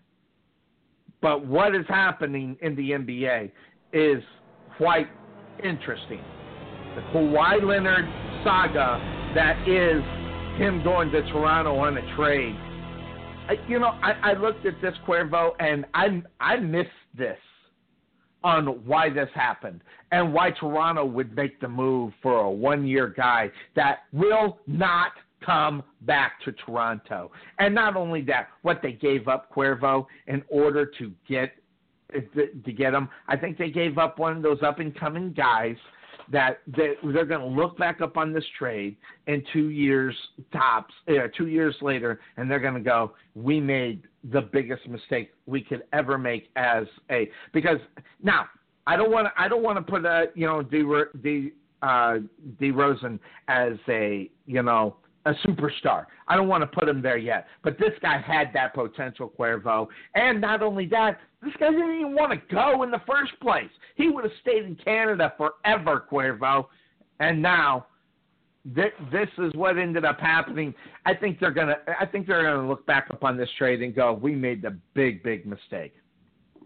Oh, Toronto will absolutely. I, I think that Yeah. they. uh I, I, but I think you know. I think part of the reason why they did it too is because of the of what they gave up. You know, I mean, compared to what other teams had to give up, uh, they had to give up the king's ransom to get him. But in Toronto's case, they really didn't give up a whole lot. Uh, I think that just but the thing is, just the fact that Toronto had interest, it, or that they actually wanted to get Kawhi Leonard, uh, was was kind of interesting in itself because, like you said, I don't see Kawhi being the guy saying, "Yeah, Toronto's my new home for the next seven, eight years. Like, we all know the deal. He's going to L.A. next year. There's and there's Yeah. nothing anybody could do about it. There's nothing that, unless Toronto blows his mind away with with a max contract, which, I mean, he can get that anywhere, but I just don't see why he did why he did what he did. It, it's it's or why Toronto did what they did. I think I think t- San Antonio really uh they they they Oh, I think they got stole him. Period. Yeah, They- they got yeah, him. they stole they this kid, and not only got rid of the head case and and pe- uh, and a person that was downgrading their medical staff. And I want to tell you, I you know, out of all this, forget the talent, forget the players, forget all this. The fact that he, in reality, just really took it to and embarrassed their medical staff, Cuervo. I think that's a bigger story than anybody's talking about. And the reason why I say that is is because, you know, with him bad mouthing the medical staff and the you know, guys will hear that. And they'll say, Well, why would we go there if they're not going to care about us or take care of us in the right way? And with Kawhi Leonard, I I think that was a man, I want to tell you, Cuervo, I think the fact that that he was bad mouthing the medical staff is a bigger story than what anybody's talking about, Cuervo. I think it is. You say you said it's a bigger story. I think it's a I think it's a big story, not the bigger story. This would be the story outside of the fact that the trade happened. The fact they're not talking about it, and the fact I mean, if you go back and look what Kawhi Leonard was saying about the medical staff and what they did, that puts a black Mhm. eye on the organization. It really does. Um, and, and the reason why I say that is is because when you listen to what he said. Now remember, we're talking about an injury that don't go by just by one year. We go by two years. So what that that long term medical care is what he was blasting in reality, Cuervo. And I don't think that's good because players that want to go and play somewhere, forget the fact that's the Lakers. They want to know that they're going to be very well taken care of. Now, will what Leonard say convince players not to go because of it? We'll never hear that story, but I'm going to tell you that's going to be in the back of the mind of some players um, as far as their health is concerned. What kind of health are we going to get there? What you know, are we going to get the proper medical things that we need to do to get us back on the court and thing? That's going to be always a question now from now on because of what Kawhi Leonard put out there. Because I'll be honest with you, Cuervo, Mhm. and I might be missing it. I haven't heard anybody or any player badmouth a medical staff of a of an organization in the National Basketball Association, the NBA. I've never heard it. Have you? Badmouth an organization. The medical, I mean, the medical side. I, I, I've just never heard it. Well, I mean, I don't know if you want to call it bad mouthing, but I, I mean, obviously being a Chicago guy, I'm very familiar with the uh, with the Derrick Rose situation, and, and when he tore his ACL the first time, um, you know him him being medically cleared, but then he decided to not do it. Um, you know, a lot of people remember that one, and, and they Right. pretty much, you know, they pretty much uh, were questioning. Really, both sides were getting questioned. They were questioning Derrick Rose on whether he was mentally ready to to do it, uh, but then also, uh, you know, the staff on like, are they try- are they rushing him? You know, are they are they rushing him back? And you know, is it a good idea for him to come back? So really, it was it was both sides, and nobody really knew what the actual situation was. So What did you, You know, think it I was, mean, I guess- Cuervo? I think it was more of Derrick Rose. You know, him not being mentally uh, ready to come back, and, and I think there was he showed he showed weakness. Honestly, That- that's what I truly feel. And when I look back on that, and it, it, the whole thing with Derrick Rose, not only that, when you, I, I looked up on the middle. I looked up on the fact that he wasn't the one that was uh, getting out on the basketball court. They were begging him. They weren't begging him because they needed him, Cuervo. I'm gonna be honest. I mean, they were begging him, and I think they were begging him for his own good. So when I looked at that that that situation, I put that all on Derrick Rose. Now I don't know how many other people would have put it on the medical staff, but they were begging him not just because they were in contention for something because they weren't in reality. Um, if you if you looked at the talent at the time that it happened, the East was pretty much set, and the Chicago Bulls weren't putting a threat to anybody. Of course, you would like to see them do so, but the simple fact of the matter is is that I don't. I think this was all a Derrick Rose thing, and when I look back on it, I don't look at it as a medical thing. But this deal right here with Kawhi Leonard, the two years, and the type of medical that he did receive I think, and the fact that he was really blasting it out the door in reality. Because Derrick Rose, I don't even remember Derrick Rose even saying really anything negative towards the medical staff. Um, so that's why I think this is a bigger story up on the side of it. Forget the fact that he wanted out, he wanted to move, and, and I honestly, I honestly believe he lost faith in, in Popovich.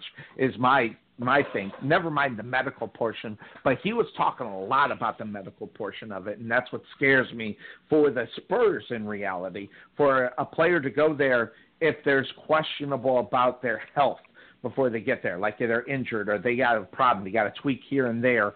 Uh, will they get the proper care that they that they expect and or want? And that's the big difference too. So. Mm-hmm I'm I'm I'm wondering yeah, if you know I wonder if that'll keep players away from them. I mean, forget you you got the problem. And and by the way, I did get emails that I was insane. By the way, just to let you know that Gregg Popovich was the problem and not the players. Um, and so I did get emails on that statement. Well, you know like I didn't know what the hell I was talking about. No, no, um, no, no, so. no, no, Sonny, Sonny. That that's an interesting. That's an interesting topic because I've actually heard, and, and once again, I think people nationally on uh, uh, national uh, radio and stuff like, I think they listen to our shows because this is a subject that we've brought up before, right? And this is something that I Months heard on ago. the national level. Months yeah, ago, it's Cuervo. about, you know, are do players still do they do they mind or do they like playing for those disciplinarian type coaches? Bill Belichick, Gregg Popovich, Tom Coughlin, uh, or even in baseball with a guy like a, uh, you know, like a Lou Piniella, you know, back when he managed. Mm-hmm. Like those are the type, are you know, do players still respond to those type of coaches? And I think it's an interesting conversation because, you know, when you, when you look at the situation, this is the first time that the San Antonio Spurs have ever had this situation where yes, a guy wants to leave San Antonio. Normally, it's the other way around. There's guys that mm-hmm. want to come to San Antonio because they know that they're a winner and they want to win championships and they want to be in, in the mix of winning a championship. This guy, on the other hand, said, uh, you know what, the medical staff tried to screw me, uh, and because of that, now I want out. And so, you know, my, I guess my question is, do we really believe that that's the one sole thing and one sole reason as to why Kawhi Leonard wanted out of San Antonio, or is there more to the story? Is there something there where is. Yep. him and him and him and Pop? Uh, I don't want to say they weren't getting along, but I think maybe there's there, there's a little bit of uh, difference in philosophy or disagreements on on on you know what the future for the team is and, and stuff like that. And so it kind of it kind of just like it breaks the mold of what the San Antonio Spurs represent. You know, a team that people want to play for or, or want to, you know, they want to be. It's a destination that people want to be at. And now, this whole Kawhi situation, I'm not saying it tarnishes the San Antonio Spurs any, but I think players are going to start looking at San Antonio a little bit differently, especially with the way they handled the Kawhi situation. Like, yes. You know, for example, did they even did they even sit Kawhi down, try to uh, uh, you know uh, work this thing out, you know, between them? Like, look, I know, you know, we we had our differences, blah blah blah, whatever. Um, but let's let's make this thing work. We can still we can still build with you as our core player, as our as the the nucleus of what we can build for the future, or did they just say, oh, you know what, you want to disrespect our our medical staff? You know, get the f out of here then. You know, so which one was it? You know, was there even an attempt to salvage the relationship between Kawhi Leonard and the San Antonio Spurs, or did they use the Bill Belichick method and say, you know what, you don't like how I, you don't like the rules that I play by, no highway option, get the hell out of here. So I Yep. mean, they're they're they're. I mean, I I mean, I think it's a fair question to ask because I don't think anybody really knows what truly happened and and and why they decided, you know what, we're just gonna we're just gonna go our separate ways. You, there's always to be the you know what you're to hear from the players. There's always to be what you hear from the organization. There's always to be the things that you're to hear from the from the media, Cuervo. But there's a lot of things that don't get talked about or don't realize how much of an influence of something that is happening really has on you until you make a decision. And sometimes that's later you know, you know, man, I'm glad I did that, or man, I'm glad I wish I, or it, it, not that I'm glad I wish it. I, it. It's more of they'd probably say, man, I wish I didn't do that. There's always that thing that's going to come back that we're not going to know until maybe years down the road when someone writes a book, and that's when I, because when I look at this Kawhi Leonard thing, I mean, everybody was talking L.A. Cuervo, and and the reason why I didn't think it was going to be that is because how hard they were talking about it. LeBron, there were there were other signs that he was going to go to LA. And because that's all everybody talks Mhm. about, right, Cuervo? But he's got three houses, his family member, all that over there. That to me, I, I now I wanted it to be different, but in back of my mind, I knew he was going to L.A. Um, just more in the fact of what Magic Johnson and what he's trying to do, which is dri- somehow bring back Showtime and somehow get the L.A. Lakers back to being, you know, relevant again. And when you Uh, real listen, quick on that, go ahead. real quick on that, Sonny. I, I'm sorry, I don't mean to interrupt you. I know you had you had a lot on your mind right there. I've got to give you some credit. Okay, I'm going to pat you on the back for a quick second because when when we talked about him going to LA, but I felt like maybe the Clippers were a better fit. You know, you pretty much shut me down and said, no, no, no, no, no, no. Look, this is why he's going to go to the Lakers. He's going to go to the Lakers because he's going to be able to relate to Magic more than he would Jerry West. And guess what? Yep.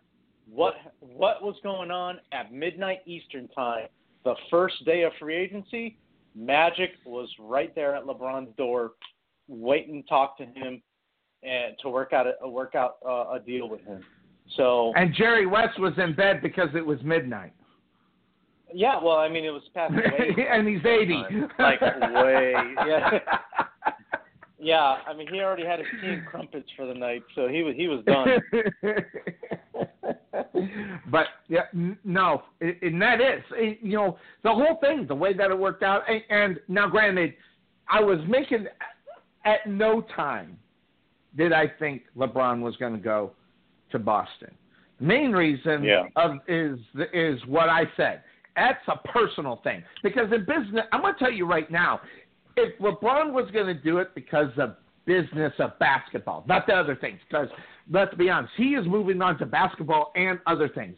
If this was three years ago, Cuervo, he was in Boston. If that wasn't a personal situation with what was going on with Kyrie Irving, okay. If it Mhm. wasn't, I'm telling you right now, I'm right. And you, we're going to look back on this in five years when this whole story breaks on why that whole thing went down, and we're going to say, Sonny, you were right. And and I'm telling you right now, I'm right because really, to be honest, you know, when you look at that whole thing and how the whole thing broke down, as far as uh, um, Kyrie Irving had no business. I mean, if Kyrie Irving on business portion of it did not had no business leaving. Uh, in reality, no business leaving Cleveland, Cuervo. None. Because business wise, that is a train that had three more years on it with Kawhi Leonard or with uh, Kyrie Irving on the on the squad. Three more years of being in the finals and playing for a championship, Mhm. without question. So that, that the business portion of winning a championship, you don't go from the best player in the world to go play for Boston. Unless it's personal. There is absolutely no question in my mind. There's something that's personal outside that's not getting out there, and it, and there and they'll, and this is going to be saved for a rainy day, and it's going to be the. I'm not going to say it's going to be the Tiger Woods thing, okay? Where you know that he falls off the face of the earth, but something in this story right here, Cuervo, is going to break, and it's going to break hard, and it's going to make LeBron James looks stupid. Now, is that part of me hoping that that happens because you know karma is a bitch, and I would love to see it flat back up on him with him and his hand clapping the and the cloud of smoke and everything, and the arrogance this guy oozes. You know, yes, I would love it, but and now that's the personal side of me wanting to see this guy go down. But when you really look at what happens and what part of the business of that whole thing happened, there is no reason why that you would have arguably the number two, three, or four player in the world outside of the number one on your team with LeBron James for him to go anywhere. None. Because business wise yeah. says, why do you leave that when you're the number two or three player in the world? You got yourself lined up for the next three years to play for championships. That's why I, I think everybody's missing the human element of this of this. It's not business. It's not basketball. It's personal. And, I, and to me, and now with him, because let's be honest, Cuervo, why would you go thinking business wise basketball, not other things, but basketball? Why would you go to the Lakers? Mm-hmm. I mean, let's be honest. You got to well, build all over again now, except for the fact of the relationship with Magic Johnson and what Magic Johnson brings. Now, granted, that might have been the selling point to get it done. But if you take away from that, the only place that we, if it wasn't personal, would have been Boston Cuervo. They were on the line. They were getting into the uh, Eastern Conference championship without their one and number two player on the basketball court, and then you add LeBron if LeBron would have been the only player of those there, you you think Boston would have made the Eastern Conference championship? Absolutely, they would have. There wouldn't be a question in my mind that LeBron, if he played on the Celtics with those two guys out, that being Irving and what's the other guy's name? I keep forgetting, uh, but he's a badass uh, point guard. Yeah, Hayward. If those two were out, you think LeBron would have got Boston to the to the uh, to the championship? Well, I mean, I think either way, whether Hayward was there or not, they would have made the finals if LeBron was a Celtic, just because Absolutely. of the impact that, and you know, I mean, just based on the impact that he makes, I think I think the Lakers are going to be the seven or eight seed in next year's Western Conference playoffs. I do book too. It. I think that's. I, I absolutely think that's going to happen. Absolutely. But, uh, There's no question the Lakers are going to make the the playoffs. Okay, and and and I'll give this to LeBron. LeBron will make the playoffs. I mean, he's made the playoffs every year except what was his first year. He didn't make it, right, Cuervo? But after that, the guy was in the playoffs every single year. Okay, all right. So yeah, that that that kind of, that kind of success that that is that's intimidating to other players, uh, uh, other teams, and everything else. The Lakers were going to make it, and but how they would have gone into the playoffs and who they would have played, that would have been. But making the playoffs was going to happen, and Magic Johnson knew that. That's why he signed the damn guy. There is no question about that. Um, but the relationship that they got now, they're still got to build a basketball team because let's be honest, you're not going to build it with ball on that team. Okay, what else do they got to get? They got to get some other names, and that's what Magic Johnson is in. You know, you know trying to do. Uh, but he did miss the Cousins boat though, didn't he, Cuervo? That's one I think.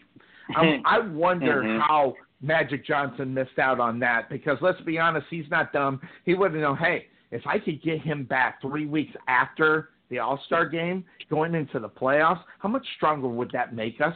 having him. I think that I think he missed this one for some reason, unless there's a different plan that I don't know about. But the Lakers have been making some pretty good signings. They have, um, you know, but I, I think that you know you, you talked about the whole, well, you know, LeBron going to the Lakers, it's like rebuilding all over again. You're absolutely right. He's starting with a young team. You know, but here's but here's my thing: is would you rather, you know, build or or be around the young core that the Lakers have, or what Cleveland has? Because to me, I mean, I, I think hands down, the, the the young core that the Lakers have is probably about ten times better than what the, what the Cleveland Cavaliers are working with. You look at their, you look at their team right now without LeBron James, and I think that's where you see the true colors of what this what this basketball team is made of. You know, because it's easy to to mask and, and, and hide things when number one you're making it to the final, and number two you have the best player on your team. Like you can you can hide a lot of things. You can Yes. make ugly things look pretty, right? But now that Yep. LeBron is gone, you you know, let's let's take a closer look at this overall roster again. You got Kevin Love, okay? Eh, he's he's an average guy. He, I don't, he's not a, he's not even an all star anymore, Sonny. Yeah, I don't, he still may average a double double, but there's really no. He doesn't really have an impact on games like he should. Right. This guy should be having a much bigger impact than what he does on basketball games. And the fact that he doesn't is is um you know, it's it's mind-boggling really. You're talking about a guy 18 points, 10 rebounds a game and it means nothing. But on other teams it's everything. So it, it's crazy. You know, um you know, they and and after that I I honestly don't remember anybody else that's on the uh, that's on the team. That's how Uh-huh, that's how exactly. You know, I guess disarray the, the the roster of the Cleveland Cavaliers is. So Yeah. now you look at the Lakers. I mean, Lonzo Ball going to be good. Kyle Kuzma, He's gonna be gonna good. very good. Yep. I think Kuzma is going to be better than Lonzo Ball is. A lot I of do people may too. disagree with that. Hey, LaVar, if you're listening, hey, give us a call. I, I'd love to debate whether your son's going to be better. We'll argue it. I have no problem with it, you know. So i- in reality, I mean, it's it's really it's one of those things where it's just you look at the first year of those two, and and Kuzma outplayed Lonzo Ball in every aspect of the game. His- Every his aspect. rookie year was much more phenomenal. So you, I think the Lakers have something with him, and, and that's I why they they, didn't too. make the deal to get Kawhi Leonard because San Antonio asked for Kuzma in return, and Magic was smart enough to say, "Uh-uh, you're not No, taking my you can my have Paul, away." but you're not getting Kuzma. Yeah, you can have Paul, but you can't have Kuzma. I, I think, and that might have been on the table. You know, hey, hey, but Cuervo, this last signing, hey, Michael Beasley. Uh, you know what? I'm gonna tell you right now, that the Lakers kind of did with Beasley what they, that the uh, Warriors did with Cousins. I like Michael Beasley, and I think that this guy can can be a big time player for the Lakers as well.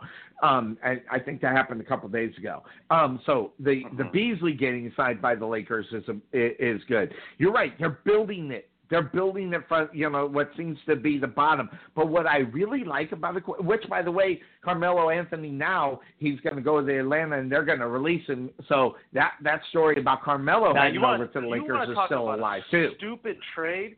You want to Oh talk my God! Stupid What? What? Oh man! That was like that was like Dar- the, the Atlanta Hawks win the Darwin Award, Sonny. yeah, That's what I'll I- say I- about that. it made it made no sense, and that's the problem. It made no sense. And, and the Yeah, only no, thing it- they it did is clear sense. cap space. I mean, really, you think about it, Cuervo. That's all they did is they cleared cap space. I mean, because they were never going to sign him anyway. All right, so Mhm. so what the hell was that about? So, you know, I don't know. It, it, that that's an interesting Or- story in itself. Yeah, I mean they they might be tanking. I mean I I, I don't like using that word because you know people get scared by that word, but I mean teams do it. That they do. So I don't know if that's I don't know what the Atlanta Hawks see in next year's draft, but maybe they're doing it just to you know get a a better draft pick for next year. Cuervo, the Atlanta the Atlanta Hawks have had the potential for the last seven years to get over the hump. You looked at the Atlanta Hawks for the last seven years. This was a team that averaged, you know, about sixty. Uh, I mark that seventy percent wins at home. And if you can get over fifty percent wins on the road, you make the playoffs. It's just the way it works. And, and it don't take a genius. And they were doing that, Cuervo, for seven years. Okay, always getting booed around in the first or second round. You know, never having that impact player. They thought it was Joe Johnson. That didn't work. Uh, he went up to New York. You know, they traded away that bad contract. They were they've always been looking at, it, and they have not been able to land it. So the Atlanta Hawks Mhm. cannot get that final piece to get done to get better to be to be competitive in the East. But also remember that's when LeBron was in the East, and that is. And I was talking to uh, a little bit earlier in the show.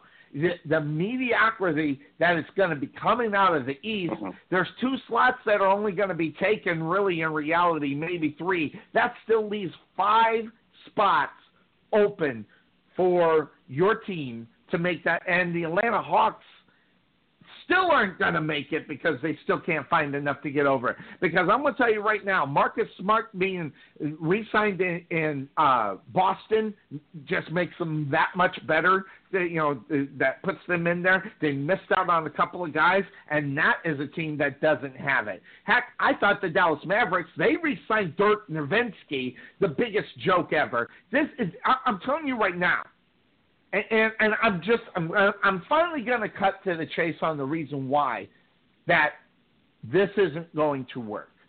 Since the championship, okay, these players, I'm, you know, they look at Dirk Nowitzki and they look at the other talent after they won the championship. Why is it that they can't get the guy in there? And it it the the fact of the matter is is that I don't think they looked at Dirk Nowitzki as great as he is was good enough for them to take their talents there. Cuervo, Dirk Nowitzki signing a five five million dollar contract, which is a waste of five million. The guy's only only averaging twelve points and three three or four boards. I mean, you know, they got him there for the name because guess what? They're they're not going to pull anybody else there, so they might as well just go with the norm. And that's what the the the Mavericks can't afford is to be the norm, being the same team that they have been, and it's Dirk Nowitzki. They need to cut ties with Dirk Nowitzki and get some good new players in there because if and if they don't, they will never be able to get enough signings to make them relevant, especially in the East yeah. or West. I'm And- sorry, and- in the West. I'm sorry. you know, and and honestly, like okay, with the well, yeah, with the West, yeah. I mean, you have to. Every move is critical because the West is so deep, and Yeah. uh, you know, you just can't you just can't take any risks on anything really. Uh, you have to. It, it's it's like so, the the way I look at it is, Sonny, is people people on the East Coast or people uh, in the Eastern Conference are playing checkers, and people on in the Western Conference are playing chess. Like that's how different Yes. The two conferences are. Like that's how that's how far apart they've separated each other. It's it's actually I I don't know. It's it's crazy to think about like how much like it's this is even there's more of a gap than there was back when uh, uh the East was running running the league when when you know in the 90s with Jordan and and the Bulls and the and the New York Knicks with Ewing and Heck, even from Uh, five years ago, Cuervo, when the East was dominating. Five years ago, because of LeBron. I mean, obviously, of course and and everything. And but the East was still that. I mean, remember when the Pacers were good, Cuervo, a couple of years back? They were good. Boston's always good. I mean, yeah, Yeah. you, you got to look out for them. Miami, you know, they they were always good. Mhm. Atlanta was always fighting for it. Chicago, The they were fighting five six years ago. I mean, you know, the East was a powerhouse. It is it's a total 180, and, and I, I like the way that you use the the um the checkers and the uh, chess game because really in checkers every player is a pawn. You don't have the queen, you don't have the Yeah. bishop, you don't have the rook, you don't have the specialty players. That's right. Every every piece is a pawn in a checkers, and that is the reason why. And over in the in the West, they are getting the pawns, the rooks, the bishops, and the, and the kings, and they got the kings. You know, the, the LeBron James, the king himself. I'm telling you, it, you that you don't even know how good of an analogy that was. Because Cuervo, if you really think about it, and you take take away from Ky- Kyrie Irving, because we were just talking about him, name a superstar over in the East off the top of your head, real quick. Well, Kawhi now. I mean, after the Yeah, trade, well- Kawhi Leonard. But before hold that, on. no, there was nobody. Yeah, I, I wouldn't even say him, Cuervo, because th- this this is going to be a joke of the year for the Raptors and Kawhi Leonard. And in fact, he's going to. I'm I'm going to be the first to put it out there. He's going to embarrass himself this year. Okay, because guess why? Because he didn't get the treatment that superstars should have got, which is, in other words, bend over backward, kiss my ass, and do it my way. Instead, they got Gregg Popovich, you know, the Bill Parcells of basketball. He said, "No, well, you know, this is the way we're going to do it, and if you don't like it, you can kiss my ass." And that's and that's and that's what they got going on here. And and and not only that, the Spurs took it to them. Not, and and if you think about it, what has Kawhi Leonard done for the Spurs for the last two years except be a liability at the most vital time of the year, and that's playoffs. I mean, he had done anything. Mm. And, and I and I'm going to be honest with you. I think Gregg Popovich saw that. I think ownership saw that. Well, if you think you're as big as your britches are, well, if you are that good, you'll go do it in Toronto. And hey, listen, Toronto's got a good roster up there, Cuervo. He could improve on that roster up there, although they take a loss with what they gave up to get him. But they still have a good roster up there. And, and he, let's be honest, Cuervo, he's the superstar of that team now. And but you take the step back on the question before before Kawhi Leonard went over there. There was nobody that you could really talk about that just stands out so much, except maybe Westbrook. Um, if you went that route, that the only one I remembered was Westbrook. All right, and and that's I think we're going to see a downfall in Westbrook's career starting next year as well. The the years of triple double, double averaging is going to go away for him. Um, so, by the way, how do you not get the MVP the second year after you average a triple double in your second year? How'd that happen, Cuervo? Well, we, we we we all know the answer to that, Sonny. The, the NBA tries to, you know, promote different guys every year, and this was James Hard James Harden's year, so. yeah, so I they had to it's do it dumb.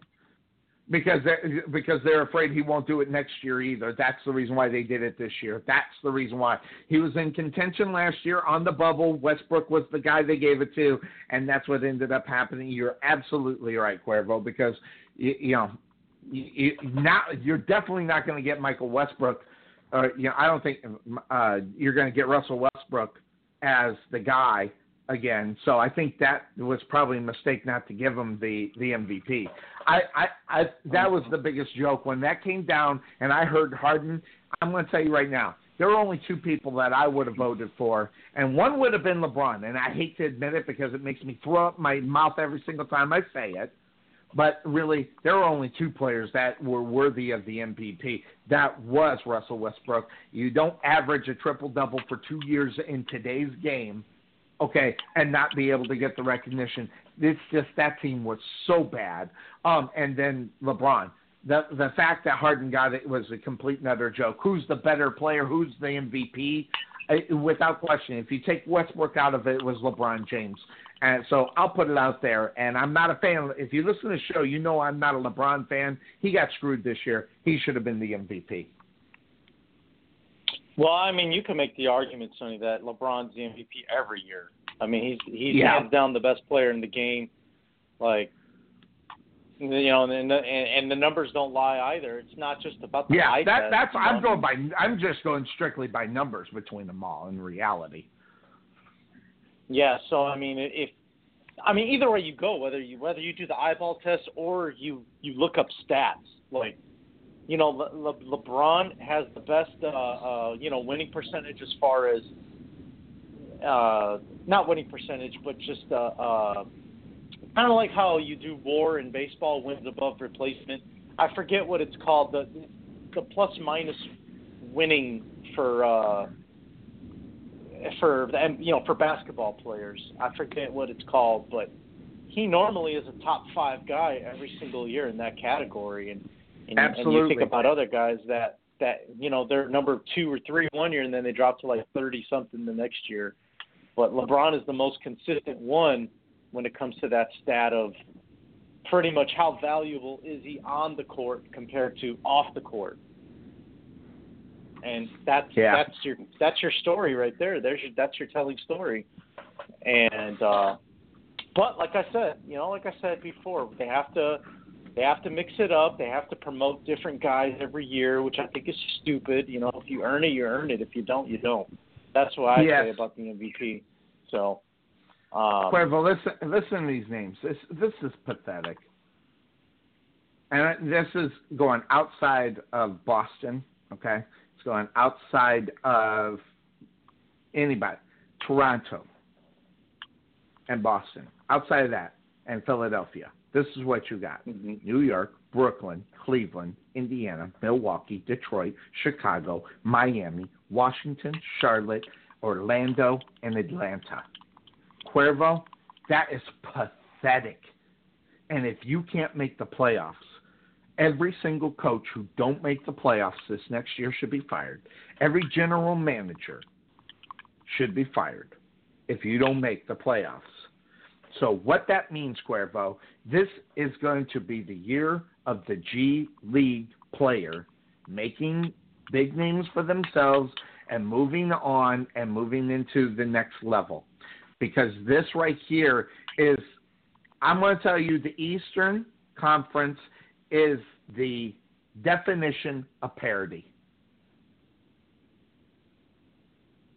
Yeah, no, I, I, I can, I can very well see that. You know, you're absolutely right. I think that is, well, especially in the Eastern Conference. My God, I mean, how? That's what I'm how- saying. The Eastern Conference is parity. I mean, the Western Conference is not.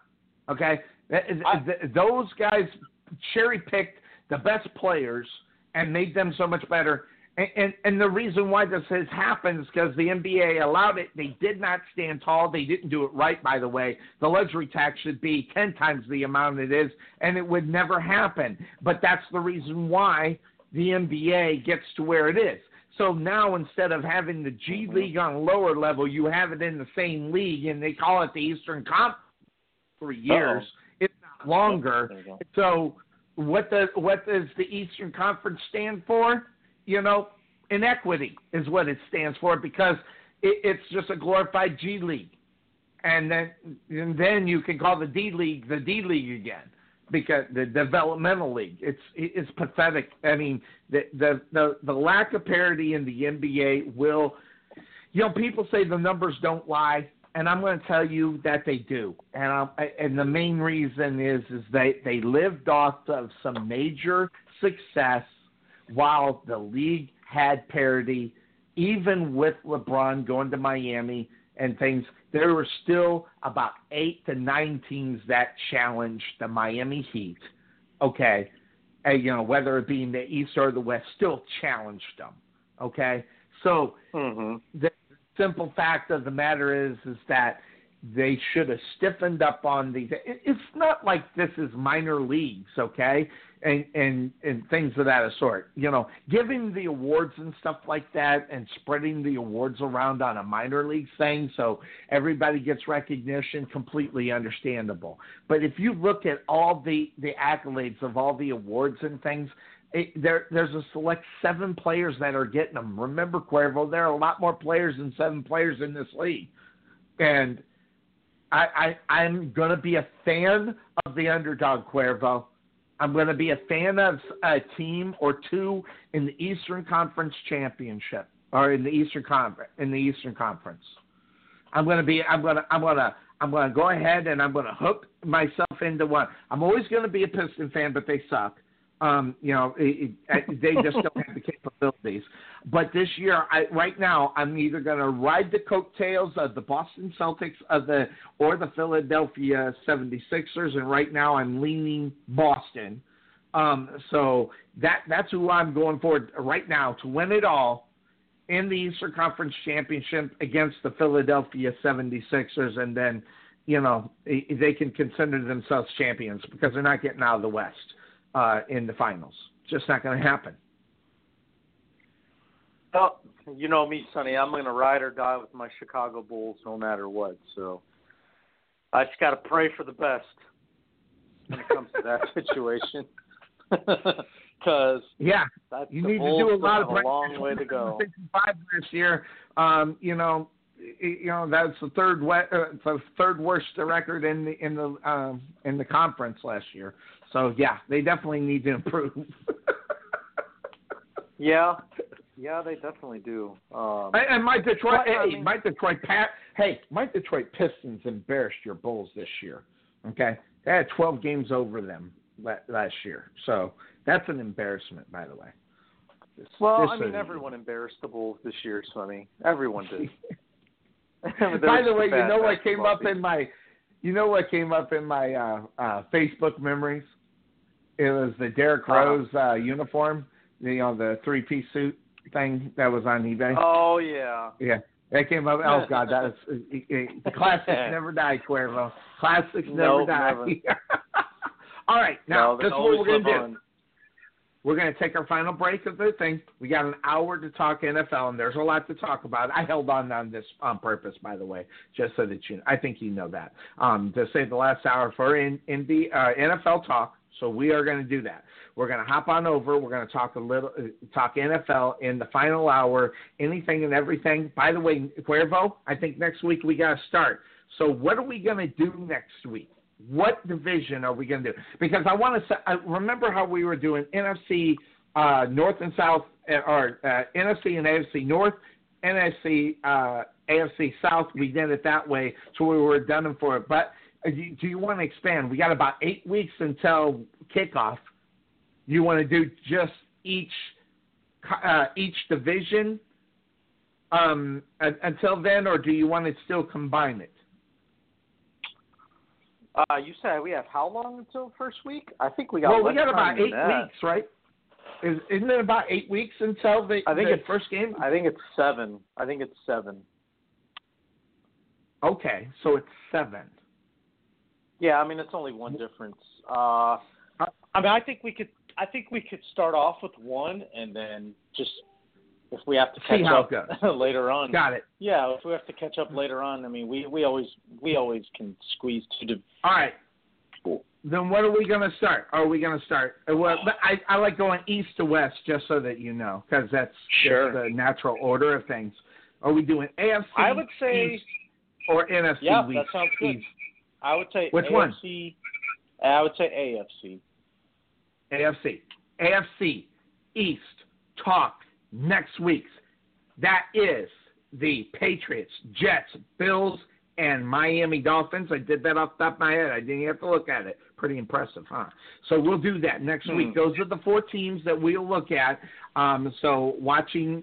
So this next week we'll be watching, especially when it comes with news of those teams. So we'll we'll get on that. So Let's do that. We're going to do that. We're going to take a quick break here on the Couch Potato Sports Show. When we come back, we'll talk on the other side about all the good stuff. That all the good stuff. What is that? Well, all the good stuff is the NFL. We'll do that on the Couch Potato Sports Show. And that being said, we'll be right back. At the Jerry Bullet Training Center, we truly believe experience is the best teacher. With over 50 combined years of knowledge and experience in sports performance and athletic training, our coaches understand exactly what it takes to achieve your goals and excel at the next level. Contact Melvin Bullitt at 214-326-7853 or visit their brand new facility just outside of Waterview at 8900 Princeton Road in Rowlett.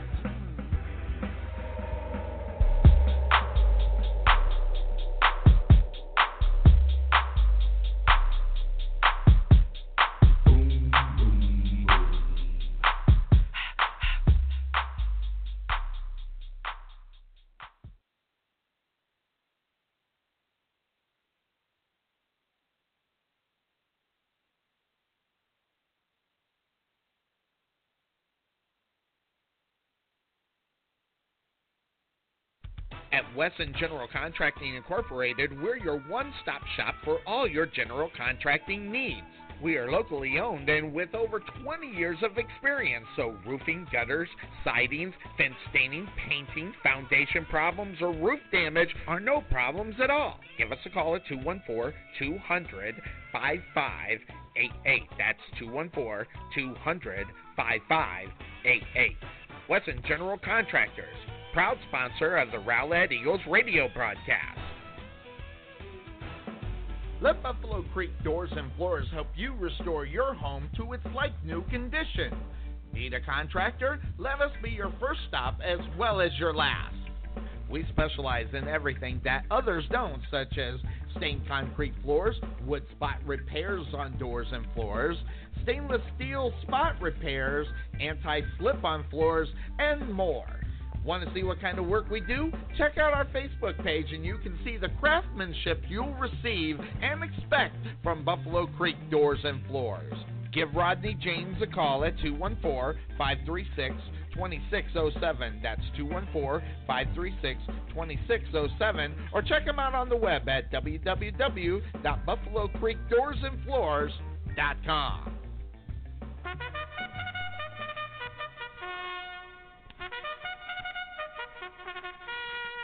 Ready for the start. We can never make talking about insurance as exciting as the Kentucky Derby. However, we can make it interesting to see how much we can help you save money on your car insurance. Check out Coslow Insurance at Rowlett Road and Main Street in Rowlett, or check them out on the web at CoslowInsurance.com, where we always have the coffee pot on. Yeah, but is it fresh? Being taken for a ride? Check out Coslow Insurance, serving Texans since 1981. Bundle your home, auto, or business insurance to save a ton. Coslow Insurance on the corner of Main Street and Rowlett Road where we make insurance fun. Or check us out on the web at CoslowInsurance.com where we always have the coffee pot on. Yeah, but is it fresh?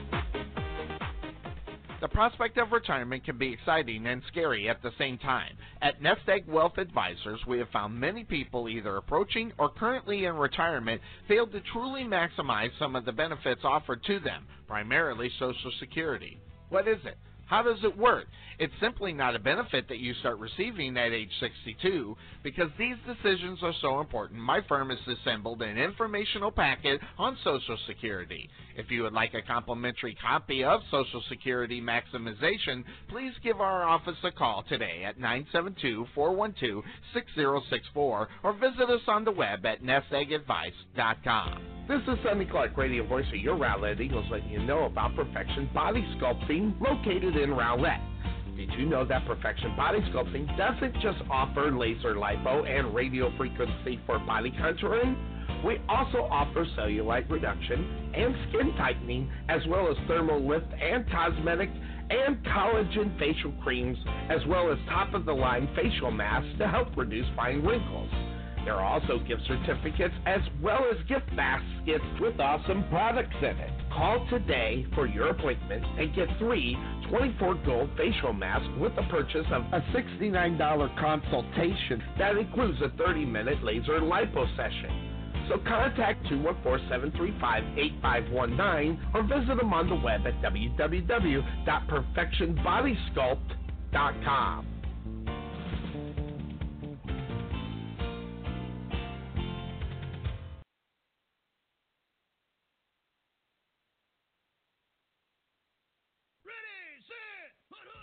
Welcome to the Couch Potato Sports Show, your internet radio home for all sports news and talk.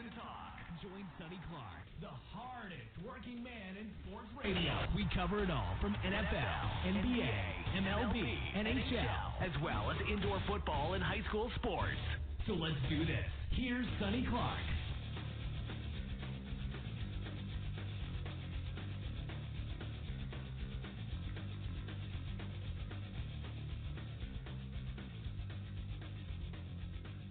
Sonny, I think you're on mute, my friend.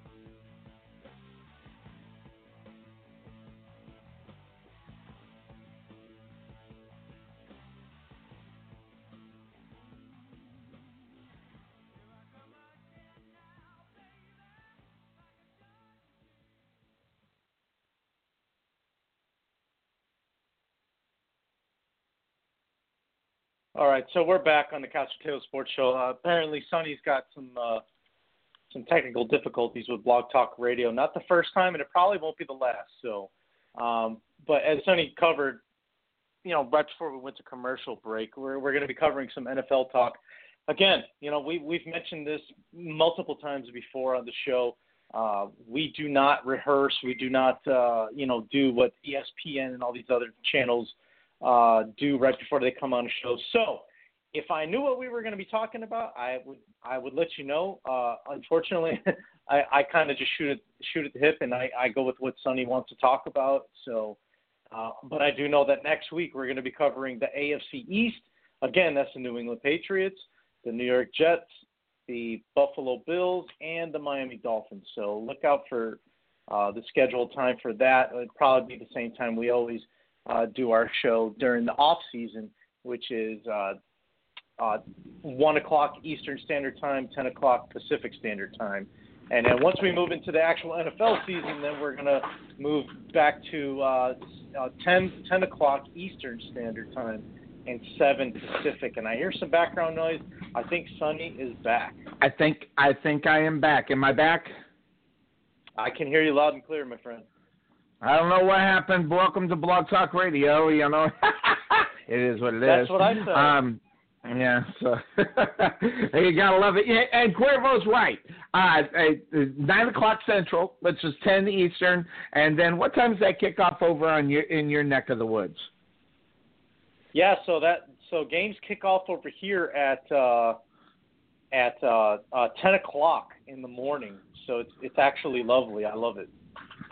Seven o'clock over there is when we kick off over on the West Coast. So there we go. Seven, and then of course, no, no, it, it's uh, six, isn't it, Cuervo? Oh no, no, the show starts at seven. Yes, uh, my time. Show starts at NFL seven. Red Zone. Red Zone starts at ten o'clock. That's what I meant to say. Uh, All right, very good. All right, because we kick off at nine, which is at seven o'clock your time. All right, so we're all good. Uh-huh. Just take us right up to kickoff, and we're going to do that. And, and now, just really quick, off the top of your head, Cuervo, you know, without you know, obviously we haven't had time to look at anything. We haven't done it yet. Just off the top of your head, who's going to represent the the um, the um, Super Bowl? Uh, who's going to get a, a in the AFC and the NFC? Who do you have just off the top of your head right now? Well, I mean, I think that uh, depending on the quarterback situation, um, I would say that in the AFC, you could see a team like either Pittsburgh be there because I mean, every, it, you know, it's easy to pick the Patriots, but I'm trying to pick somebody that's not the New England Patriots, right? And you know, the Steelers come to mind. I'll tell you what, though, if Patrick Mahomes at Kansas City can have a year that that is, you know, one of this absolute breakout year, don't sleep on the Chiefs. I mean, this is a team that, you know, if it wasn't for a, a bad injury to Eric Berry and bad quarterback play by Alex Smith, and that's why I say it all depends on Mahomes. The Chiefs are a team that I think, you know, could have and should have been in a Super Bowl already, and and, and I think they still, I think the window is still there for them. It's just a matter of, you know, utilizing the talent that's on that football team, especially on the offense.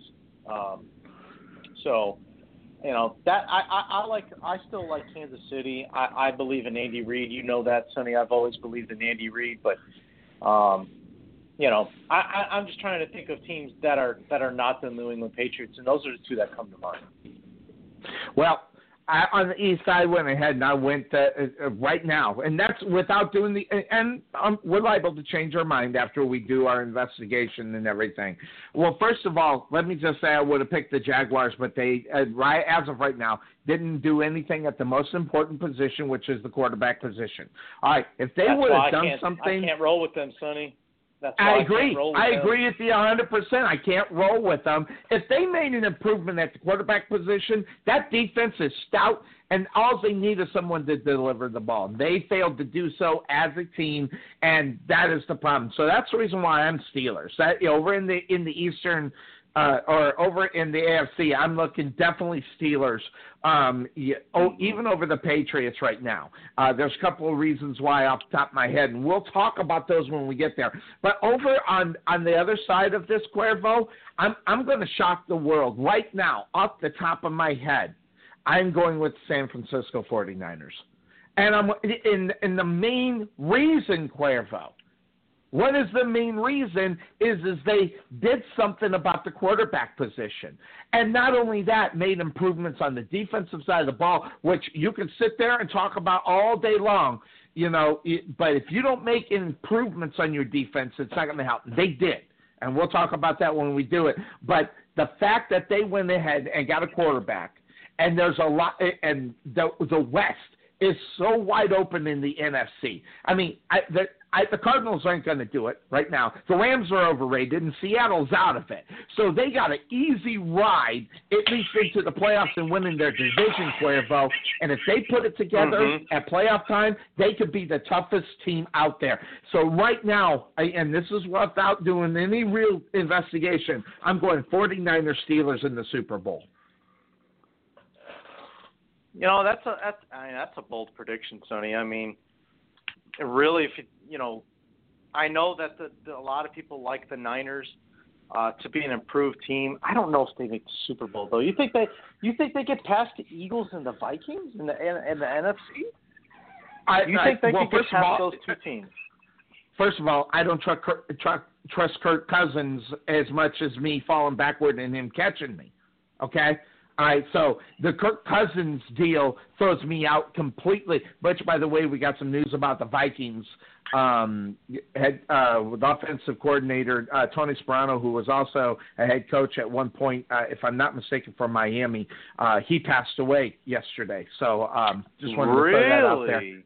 Yeah, so I that is an- that one. Wow. yeah, well, and he's been there since 2006, and he has been a main part of that offense having the success that it has had with um, the other quarterbacks. So that you know, without that even being an issue when I was deciding that, uh, there's a reason why I don't have him there. But the Eagles, listen, how many times do, do we have the same team win the Super Bowl each and every year? Yeah, I- we just we just don't get it, and so I, you know, just kind of looking just quickly at that, I put Minnesota out because of Kirk Cousins, and I put Philadelphia out because they just won it last year. They're liable to fall on their face. You know, I, you know, I don't have a lot of trust in the Eagles. Eh, You know, um, you know, the what Kevin called quarterback. I, I, I just don't trust it, Cuervo. I just don't. Um, Everybody can have a good year when you don't have film on you, but now guess what? There's going to be film on you, and a lot of defensive coordinators are going to be all over that like peanut butter on a on a piece of bread, baby. I you know it's it, it's something that I just don't get. So that's that's the reason why I don't have the Philadelphia Eagles. Although, well, we'll talk about that. We'll talk about that not next week, but the week after, because we'll do the NFC East, which has the Eagles in there as well. So we'll we'll do that the week after that. So so it's going to be interesting. Those are just off top of my head, uh, and not knowing. And I might have missed an obvious thing that I should not have uh, thought about it. So, but by the way, yeah, um, I was correct. Uh, head coach of the Miami Dolphins, 2008 to 2011. He went 29 and 32. wasn't all that great. He was, uh, uh, but where they got him is he was a Cowboys. Uh, um, uh, Cowboys uh, assistant coach. So that's where they got him. He also had time with the Browns, Jaguars, as well as the Redskins and 49ers. So um, big story there. Uh, Tony uh, Soprano dying. Listen, Sparano, I'm sorry. Listen, and, and I don't. Any football coach that passes away that are old school, I see why. Because I mean, these guys are. This guy, Tony Soprano, was intense if if you know anything about him, see, I got the daily dose of him, okay, and I watch him week in week out being being with the with the Dallas Cowboys. This guy is intense, and these those coaches, man, I, I'm surprised they don't drop like flies more often. In reality, Cuervo, um, but th- that is big news for the Vikings. Um, because he's been there since 2016. So 16 to 17 and 18, uh, well, coming into 18, two years without your offensive Uh-huh. coordinator, that could hurt you as a football team. No, I mean it's definitely going to be a huge adjustment too. You know, I mean, uh, so wait, he was in Minnesota, you said?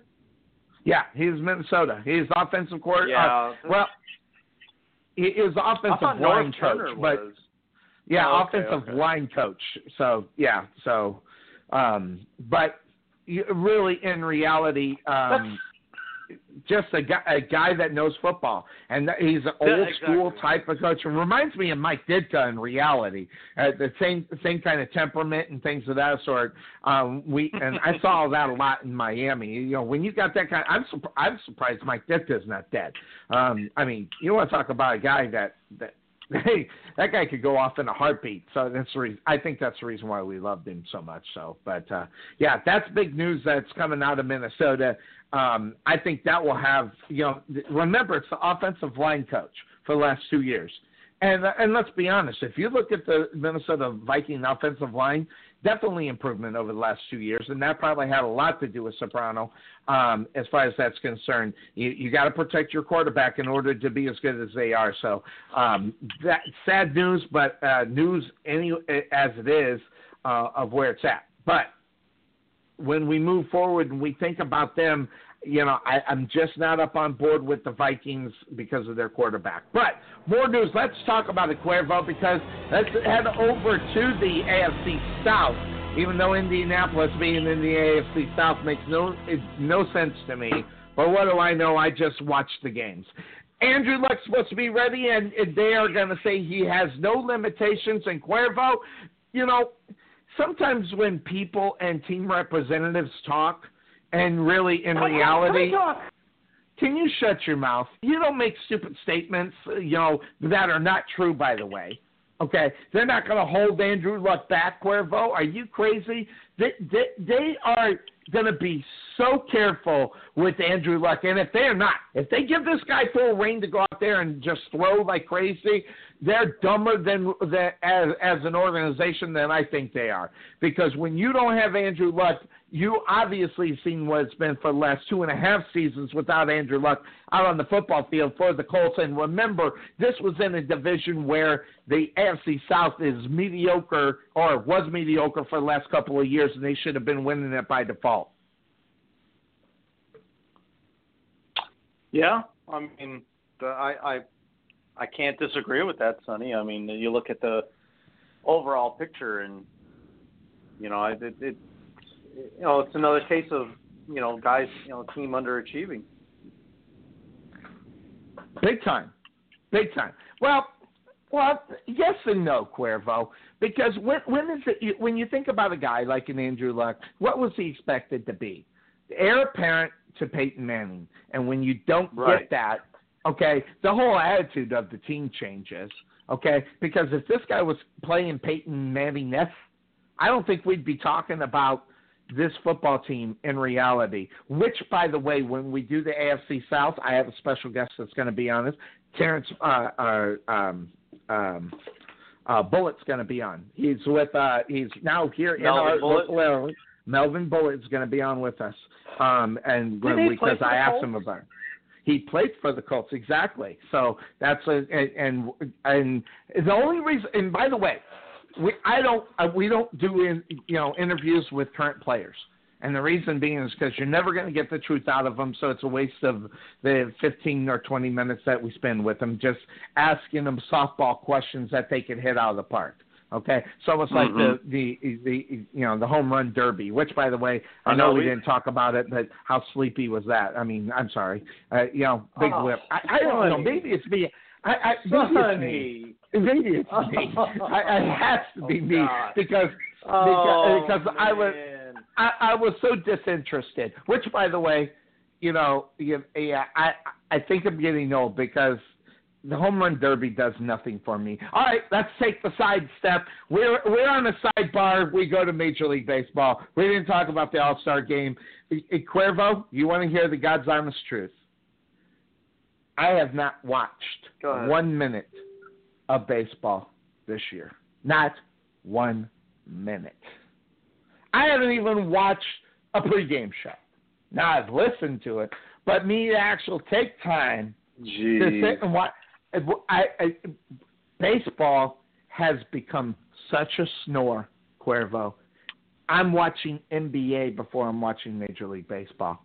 Cuervo, I I, I don't know, it, and and I I think I know why. I think I know why. I need to move. It is a hundred. where, where though? Hey, well, back to Arizona. At least they had an inside dome. I could go to the damn games without dying. You go, you Oh, go to a. Ranger game That's at 108 why. degrees outside. Are you absolutely kidding me? I have no interest in Major League Baseball because I can't see it. Because I'm not. First of all, watching watching Major League Baseball is like trying uh, on TV is like watching hockey. Sometimes I think.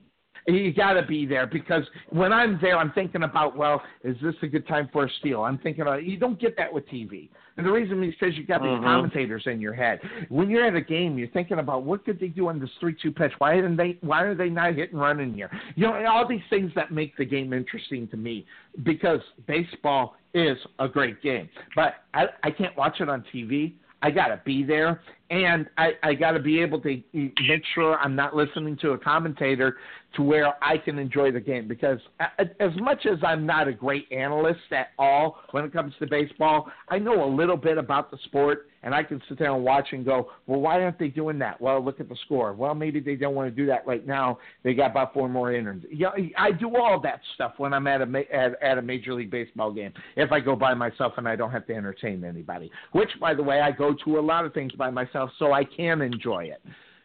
That having been said, it's 108 degrees, and with the humidity as high as it makes, the heat index is 116 today, Cuervo.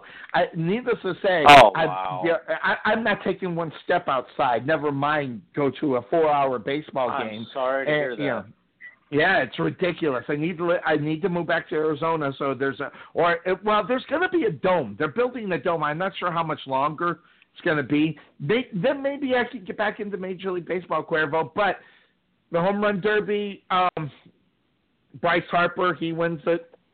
You know, Cheater. That, Cheater. that's ah, the ball's not landing. Right? Is that the deal? That's absolutely what it's about. But you know what, Got though, it. Sonny? I, you can't you can't blame it on Harper or his dad No, because the umpire. they're not the umpire's officials. The one that, the- yeah, the one he's the one that tells whoever's pitching, hey, go ahead, you can go ahead and throw the next ball. Like that's that's how it goes. And Yes. if the umpire is in on, you know, exhausting any means to let the hometown guy win, then what are you going to do about it? You know, that I- umpire but- should be fired, in my opinion. But during It's the, the, the actual, it's the author. Are you serious? that You should fire him. This is the. au- It's not like this is thi- this is a game that counts anymore since they finally took that rule out, which I'm glad by the well, way. damn it, a Cub whoever- should have won. There, I said it. Yeah. A Cub should have won. That's why I'm so upset about it. Oh God. Um, no, I mean, I, no, I mean, he's. I don't think you lose your job over something like that. But at the same time, yeah. you know, if, if you're if, if you're gonna make rules, like make them fair. Make them fair for everybody. I agree. Don't just I agree. you know like oh well I let's, agree. let's hook up the hometown guy. Like what what is that? What is that? If you want to do that on the minor league level, I think I'm okay with it, but I think I'm right there with you. Because the first thing I thought about is wait a second. Okay, and Butch, by the way, I didn't watch this, by the way. This was big news locally here. Um, I was listening to the afternoon show, um, and I can't even remember. The, they're so horrible, I can't even remember their names. They're awful. But I was listening to it, but they were talking about how Bryce Harper won it, but while and the, and not only that, the ball that was in the air was so high, and the ball that it, he had hit it before the ball even landed. It wasn't even you know he threw it before it. Harper had hit the other ball by the time the other one landed, which was the problem. And and I was thinking Yeah. to myself, you know, that that was rule. probably yeah, that's against the rule, and I can see why. But at the same time, I'm glad no one really made a big deal of it. Which, by the way, I was thinking to myself the other day, Cuervo. You know, Mhm. and this is how much I don't watch Major League Baseball now. Naming more than 10 superstars in Major League Baseball would be a very hard effort for me. And and and and again, Well, I don't know if it's Sonny, because I'm not going out there or it's because they're just not having the impact like they used to. I mean, but it all depends on what your definition of a superstar is. I mean, if it's a guy that that is a consistent all-star, is it a guy that hits 40 or more home more home runs? Is it a guy that you know gets 20 wins and you know 200 strikeouts a, a season? Is it a guy that you know steals 50 bases? Or I mean, I mean, it all depends on what your your definition of an all-star is. And, and once you can define that, then you know, I'm sure I'm sure you can narrow that list down, but Yeah. I mean, I think we can all I think we could both agree, you know, two right at the top off of our head, Trout and Harper are uh, are, are, are our superstars. Yeah. Or, you know, uh, I think you could argue that maybe. I mean, and I know we're not the we're not Yankee fans, but Yeah. Aaron Judge is a very popular guy, you know, and, and Yes. he got popular real fast. Okay, Really? Carlos Yep. Stanton is another guy. So I Who's mean, the one cranking out the guys. home runs? Uh, well, I mean, Judge? they both are, but yeah, well, yeah, Judge is, but I don't know how many Stanton has, but I know he's a guy that is known. You know, I mean, he he won MVP in the National League last year, and he had like fifty some odd some odd home runs. So Right. he's, he's a home run hitter too. So I mean, you know, Yeah, I, which- mean, you have stars out there.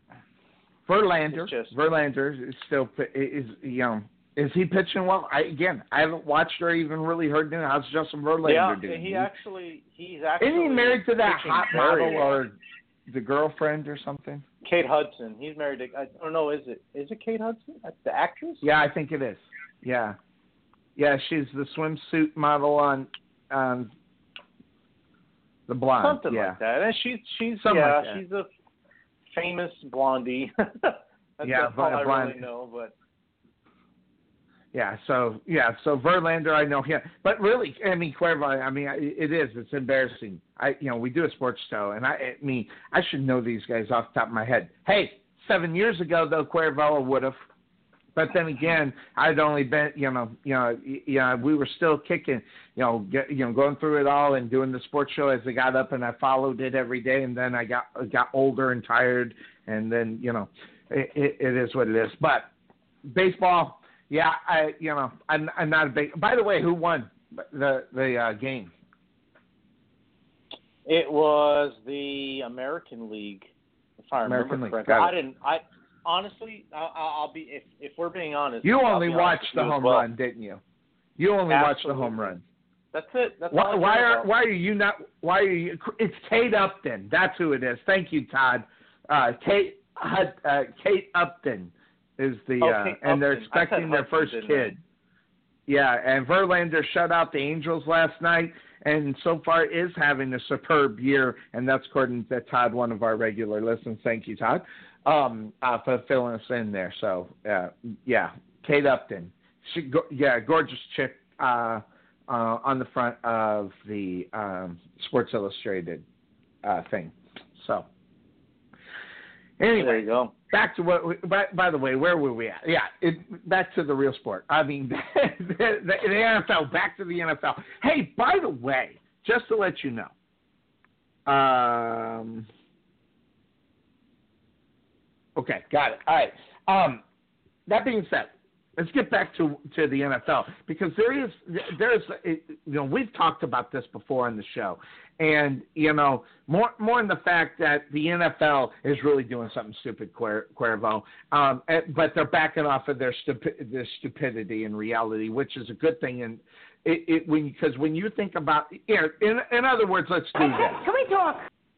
The, the fact the NFL decided that they were going to punish players for the national anthem was a bad move, and not only did they was it a bad move, Cuervo, it was so it was so not wanted. To, oh, it, it it didn't sit well at all with anybody, Cuervo. Anybody. So the fact now the NFL's backing up on the fact on whether or not they're going to punish players, but I don't know about whether or uh-huh. not they're still going to give the yardage the thing. In reality, I you know I it, it was a stupid rule in the first place, and it's and it's these. And, and I'm gonna, I'm just gonna say it, and I'll get it out. It's the stupid old white football team owners that don't have a clue. And they're never going to have a clue because they never have been in the situation that most of these players have ever been in. So they are not going to get it, and they don't get it, and they don't realize how taking a stand against something like this is is so bad for business. Except they recognized it.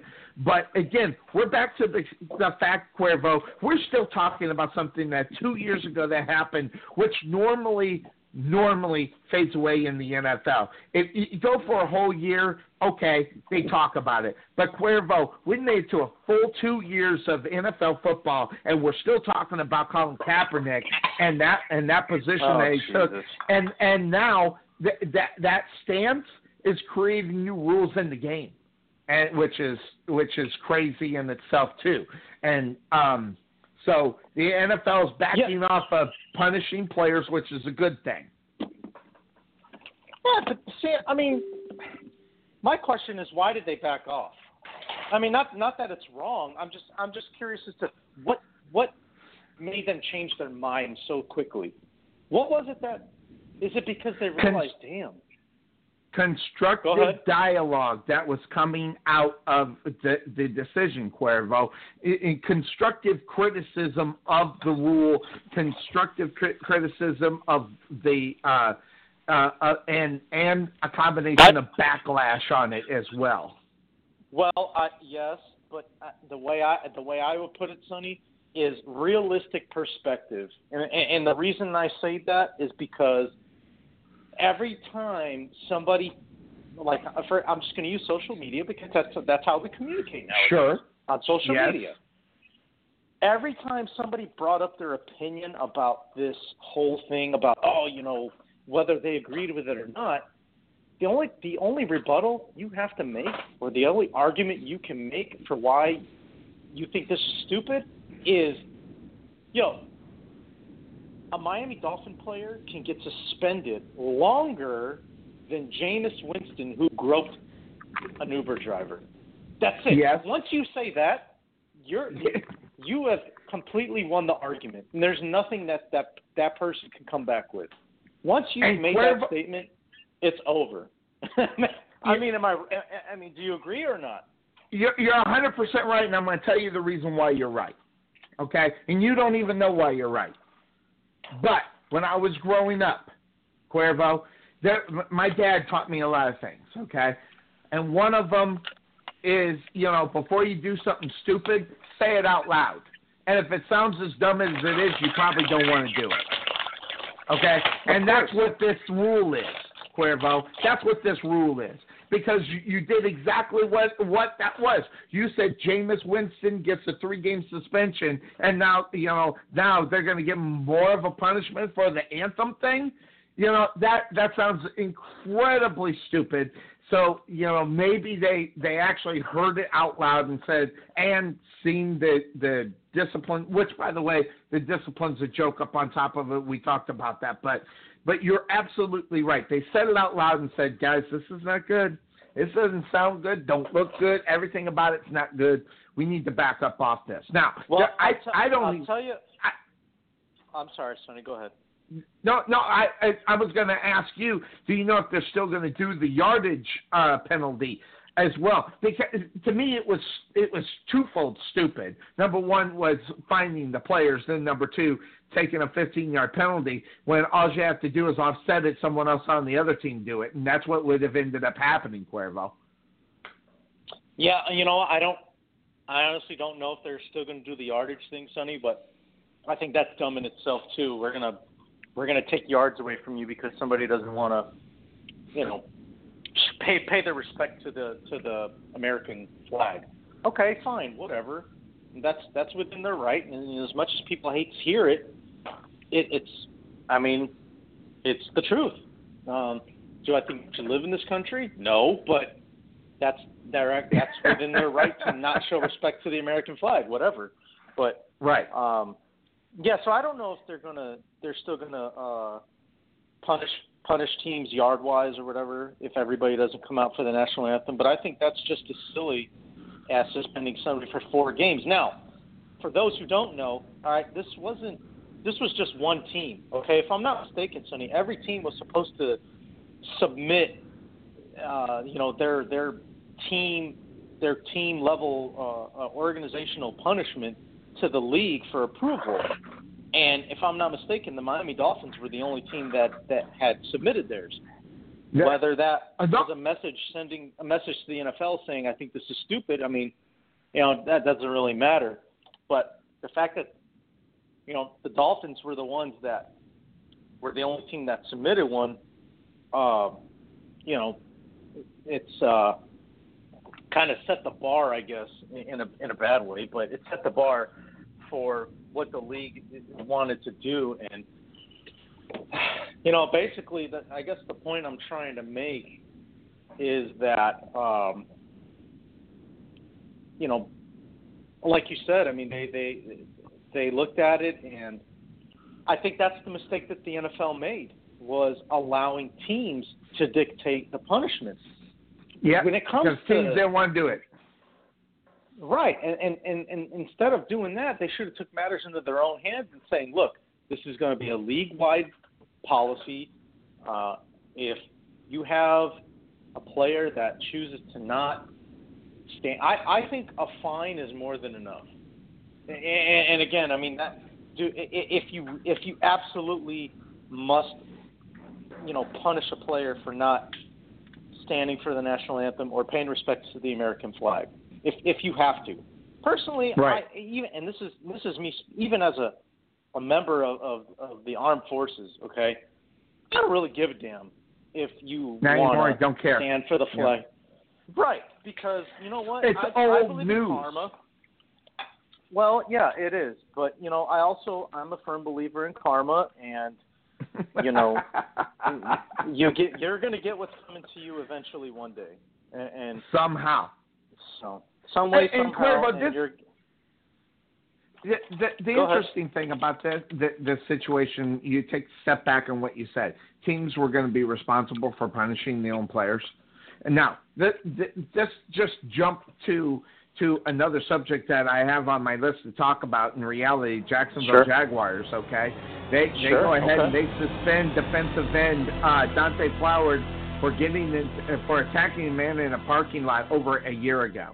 Okay, now this was the team Oh, that took their step. eh, Yeah, listen, listen. This this is a complete net. See, and this is where you got to say exactly what my dad taught me when I was growing up. Say it out loud. Okay. All right. Now we live in a different day and age. Okay. This is not 1985, which I always wish it would always stay the same, never change. I'm kind of used to it. And if you got in a fight with somebody in a parking lot, it, no big deal. But this is 2018. Yeah, 2018 now. Okay. All right. So we're talking over 30 years later. Okay. Times have changed. Okay. And people look upon you for in a fight for any reason as stupid. Okay. And, and that's where times have changed. You know, you know, normal thing that we worked out, you know, we worked it out with a fist fight after school and made us who we were, made us men who we are in today. All right, now, but today that's so frowned upon. I mean, if I t- if if I have a kid who's old enough to where he might have to put up his dukes, you know, to stand up for himself, you know, I, that would be frowned upon today. Okay, so that having been said, all right, I, I prefaced everything. This one game suspension is a complete and utter joke if you go by today's standards, Cuervo. Because if they are trying to make an example or do it before the NFL gets involved with it, so the NFL, more in the fact that the teams need to police themselves, more so the NFL needs to police them, even though that is their job, you know, maybe take a, a portion where they don't have to one game. You, you think that's going to stop Roger Goodell from getting involved with something? Look what they're doing, okay? All right, it, and it, you go, you get to the place. This was a year ago, okay? And and he was arrested last July. Okay, he's lucky he didn't get the wrath of the commissioner at that time when this whole thing went down. It didn't happen. So guess what? Now the Jaguars, seeing what's going on and seeing how things are going, and it started with the fact that they uh, the Jaguars took it upon themselves. Well, they want us to police ourselves a little bit more, and you, you can say whatever you want. That was an actual line that was used when they had the conference calls. Teams need to police themselves more. So all this responsibility is not falling on one guy, being Roger Goodell, being known as a bad guy. So start policing yourselves Right. a little better. All right, one game. Okay, let let's let's get serious. Okay, this is a little bit different, a, a different day and age. You know, you don't do this kind of stuff. Okay, one game. That's a joke. If you're going to do it and do it right, you suspend them three games and go with it from there. And and then then Roger Goodell's not going to look at it. Why? Because most of the things he comes down to a three game suspension. So save Roger Goodell the time and do it the right way, the right way the first time. At least the minimum that you can get by without the NFL coming down on you. Because this is not the last we're going to hear. If Roger Goodell's going to say, "Well, one's not enough. Nice try, guys." Yeah, and I, and I and I think that could have. I think two games is a fair suspension for that type of situation where, uh, you know. Now, I guess I guess I have questions about it because I've actually never heard of this story. So, did he, you know, who was the aggressor? I guess what was Fowler the Well, aggressor, it- or was well- the stranger the aggressor? the stranger was verbally aggressive, and then that's when he said that's enough. Um, yeah, so that that's that's what ended up Right. happening. All right. Well, you know, But and, and and what I would say to that, what I would say to that, Sonny, is uh, that man had what, what he had it coming to him. Because, absolutely, I, I'm know, right there with and, you. And now, now, The 1985 now, Sonny says that. yeah, well, and, and well, 2018 Cuervo says that too, and because I don't give a damn what year it is.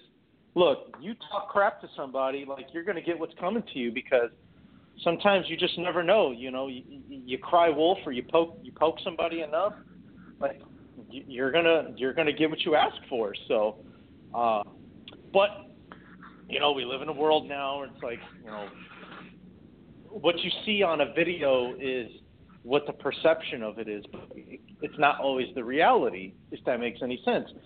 So like all Right. these police brutality videos of you know cops just like randomly just you know beating up strangers. We don't know what happened before that. We don't know what happened exactly. before that person started recording, right? So you can't Yes. always assume you know the whole story. But anyways, so whatever this guy said or, or did to Dante Fowler, that that he had it coming to him. I'm sorry, you know.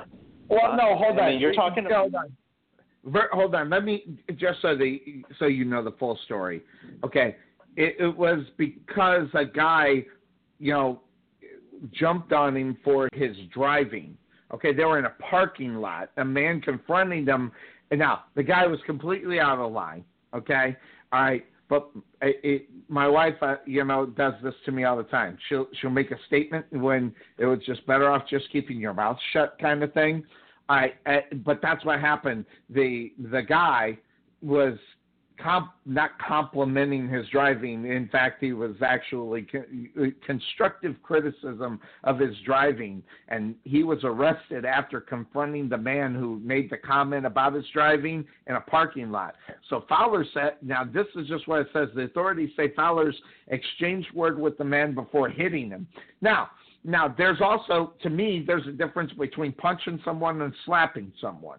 Now, me, that's just Sonny Clark, 1985. Punch someone's a little bit worse than getting slapped. And the, and but what made this, I guess, a story or thought of is that the man's glasses were dropped off, and then Fowler stepped on them and crushed them into 10,000 pieces before taking the grocery bag uh, that the man uh, and tossed them in the lake. The guy had a bag and he tossed them in a lake. So, in other words, Fowler just lost his mind over someone going, "Hey, you idiot, watch where you're going," kind of thing.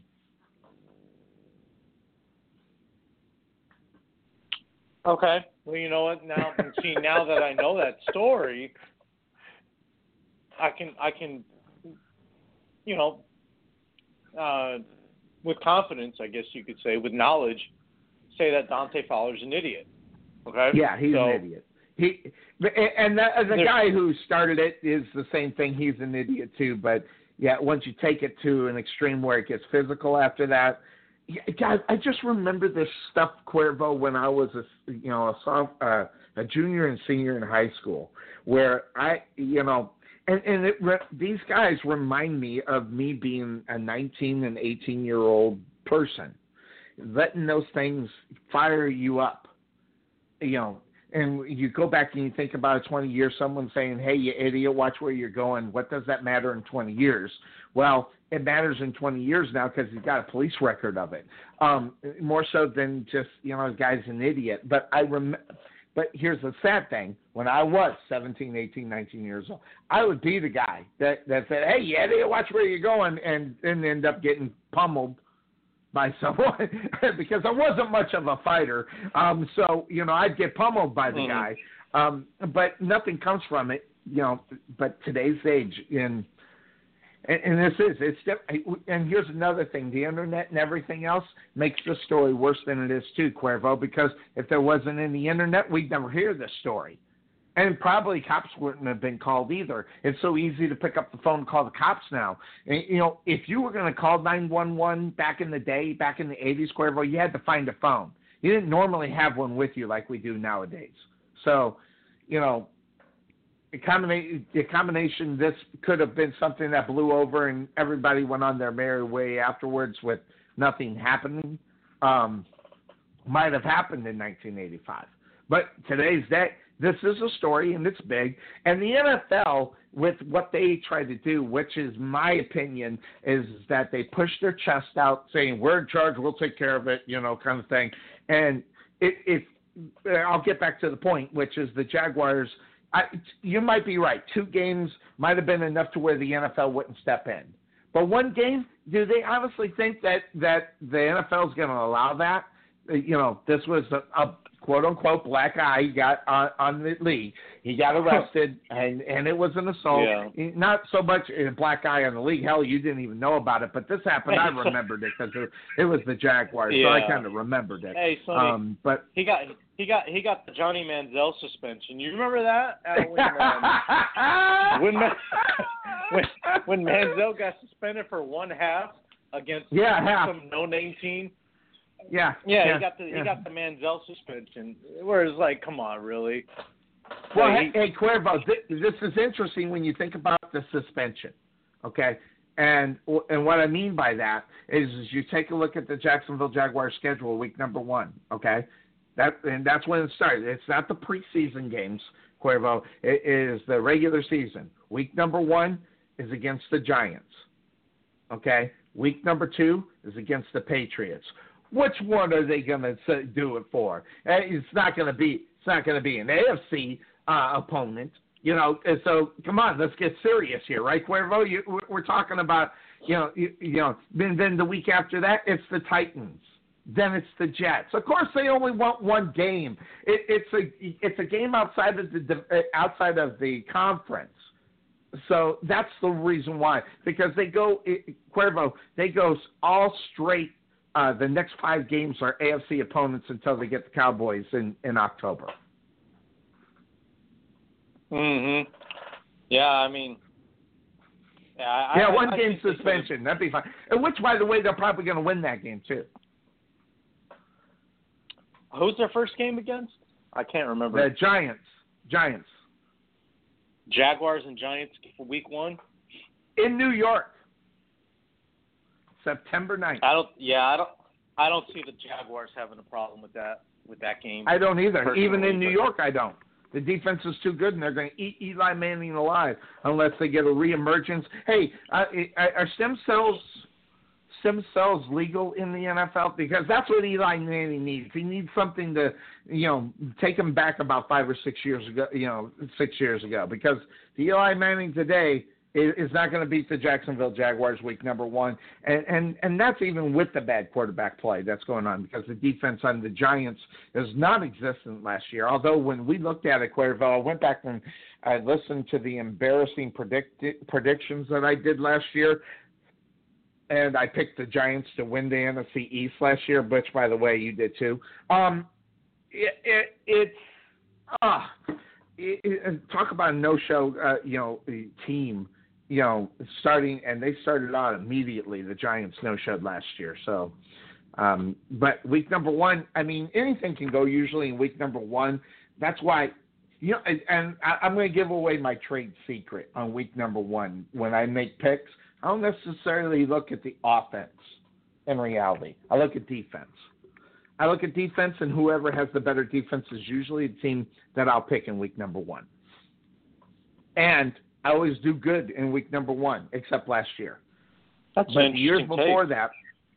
that, well, and and I don't know why. Well, I know why that is. It's because teams usually have new guys on the offense. It's all about chemistry. Defensively, I think you don't need as much chemistry because usually defensive players um, they can gel quicker. When it comes to offense, you got to score. Um, you need more chemistry. You need more time. That's usually the reason why. I'll look at it uh, at week number one. I'll look at the defense and ask myself who has the better defense, and that's the team I'm going to pick. You usually. That's an, yeah, I've never heard of that before.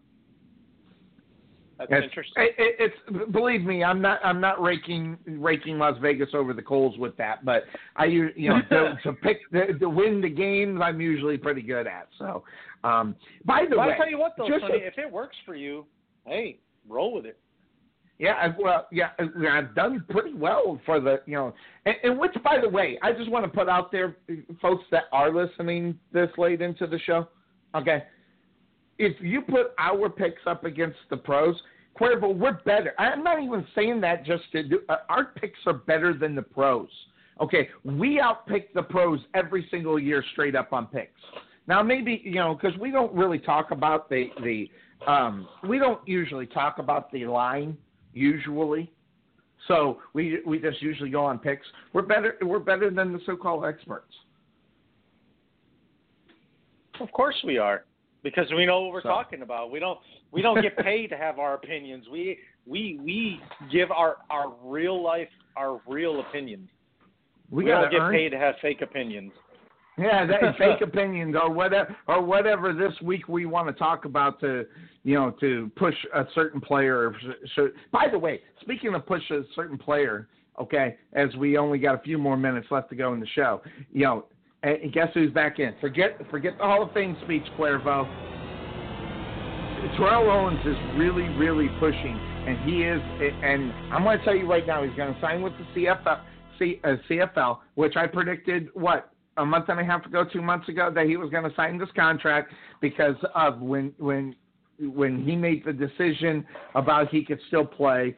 And you watch, this is going to be Owens is going to sign uh, um, a Canadian Football League contract, which, by the way, makes that team so much better because you got to remember, and this is not a cut down. And Terrell Owens is going to be better than any of those young cats that are out there right now. Okay, at any position, you know, and he will dominate. He will dominate. I'm, I'm gonna. I'm just going to put it out there. He will. Do- if he has a quarterback that can get him the ball, he will dominate Canadian Football League. Didn't uh didn't Manziel sign with a team too? He did. there? He's yeah, he's a backup. So that you know, Johnny Manziel's not getting any too many times or any stats. Okay, Yeah, I think he on, signed uh, with the Tiger. I think he signed with the Tiger Cats. I think is uh, what who he signed with. Yeah, that sounds right. So they're not on the same team, him and To. No, uh, no, he hasn't. The T.O. hasn't signed it, but that team who who has the rights to him is not the the Tiger Cats. Okay. I was just curious. So- That'd be really crazy. That'd be a crazy thing if Man, Manziel and you- Teal you- were on the same team. You My want to talk about a media would that be? circus? Man, that would be some wild stuff. Now, Sonny, does that does that void T.O.'s Hall of Fame spot at all, or or is it because No, no, totally no, no, no. league? No, but here's the I, you know, I don't know the answer to the question. Once you are at least on on the level of indoor football, they didn't allow an active player who was going to be in the Hall of Fame to play. I'll give you an example. Chris Dixon. If you know anything about indoor football, he is the definition of the indoor football god at the quarterback position, and he was inducted into the IFL Hall of Fame. He wanted to come back and play. They said, but since you're in the IFL Hall of Fame, you can't play in the IFL. So he came and played in our league, and he won a championship you know, with the Texas Revolution Uh-huh. last year. So um, that's where you know it, it's a little. I'd say I don't know what it is on the. Um, I don't know what it is on the NFL league if they allow it or not. Yeah, I was just curious about that. Is if you know, if, And, and if just in his return. Uh huh. J- just to let you also know, really quick, Cuervo, that uh, Johnny Manziel hasn't even seen the field, by the way, because they the Tiger Cats got a pretty good quarterback, and so he's been pretty much keeping the seat warm for the uh, for the uh, starter. Oh, well, that's good to know. I mean, Well, I mean, at least I think it's a miss out on the right? opportunity. I really do. I think it's a miss out on the opportunity. Definitely, yeah, I, I think it is too. I mean, but but you know what? At least, and and, and all kidding aside, I mean, I I honestly feel like it's a good thing that even if he is a backup, at least he's doing something positive and productive, other than Yes, you know That's out true. making making a scene and getting in trouble. And I mean, I mean, he's like he's trying to resurrect his football career. Hey, kudos to him. You know, whether he's he's Yes. skilled or not, you know, that's that's that's up to the head coach. But but at least he's keeping his nose clean. Like, I mean, we have to look at it from the real perspective of it. Well, Cuervo, you would think that he's keeping his nose clean, wouldn't you? But eh, with Johnny Manziel, guess what? It doesn't go far without not hearing any problems because the story broke, and, and I'm not sure when the story broke. And I, I just, I just wanted to because we were talking about it, and eh, you know, he's been such a good little boy. Okay, but guess what? This is this goes He back hasn't been so good. to well, this goes back to the yeah. He still had problems. There still had more things that he did, and um and uh, back they keep bringing up old stories that he can't get away from. And the bad the story is when he went with the Patriots to to do the workout is he got he he he went and got drunk and uh, drank wine with Of Gronk eh, eh, with Gronk and had a great big party. Now, granted, this is two years ago. and You want to talk about a guy? Yeah, I and remember that. Yeah, yeah. Here's the thing. They're still talking about that Cuervo to this day. I saw this. I heard this in the news the other day. They're talking about really did he is he really changed? Okay, is he really changed? Well, it's 2018. As much as I hate Johnny Manziel, I got to give him the opportunity to get the the chance to change if that's what you know really football's about in reality. All right, so you know, ruining a hotel, drinking wine, getting drunk with Gronk. That was in. I think we even talked about that story on this show. Um, but not letting it go. As much as I don't like Johnny Manziel, I think that incident right there is something that they got to let go and give him the opportunity. I will say this Johnny Manziel has been a good little boy, and not only that, has accepted his role as a backup, which is what he should have done when he was in the NFL. But that having been said, I'm going to say something really bad here. We're in overtime, so it don't matter. I, I'm fine with it. I think you know Johnny Manziel. No, Johnny Manziel was right. He should have been the starter for the Cleveland Browns. And and, and I'm not saying he wouldn't have got any better, but I'm going to say I just don't think it would have been as worse as what it was. And and more the fact that the Johnny Johnny Manziel situation with the Browns, and that was the Browns saying, "Well, we'll teach this kid," and that and that Right. just didn't happen. It just didn't happen. Yeah, no, you're right. It didn't happen, Sonny, and and and you know sometimes uh, you know that's why certain franchises continue to be dysfunctional because you know they they think they're trying to outsmart people or they think they're better and and you know opinions don't matter except their own. Well, this is the result that happens sometimes. You know, and there's nothing wrong with. uh, I'm not saying listen to a player, but you know, hear them out. Like, you know, if they have a suggestion, consider it. There's nothing wrong with that. I'm not saying Manziel should have his way or should have had his way in Cleveland, but damn, I mean, nothing else was working in Cleveland, and nothing else has worked in Cleveland for the past 15 years. Yeah, You know, it's not like they he walked the- into the Patriots and said, "I wanted to start." Well, I mean, he was stupid for that. He He was probably high on Right. something when he said that because there ain't no damn way. No, he's no, no, with no. Tom Brady.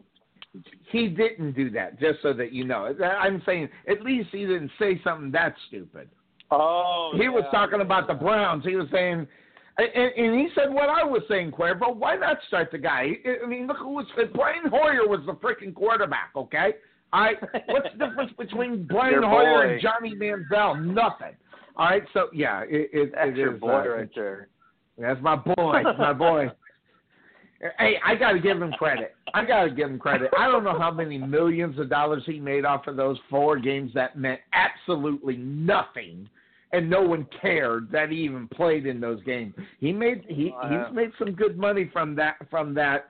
Uh, what do they call it? A mirage? No, um, w- when you're in the desert and you think you see something. Yeah, it's a mirage.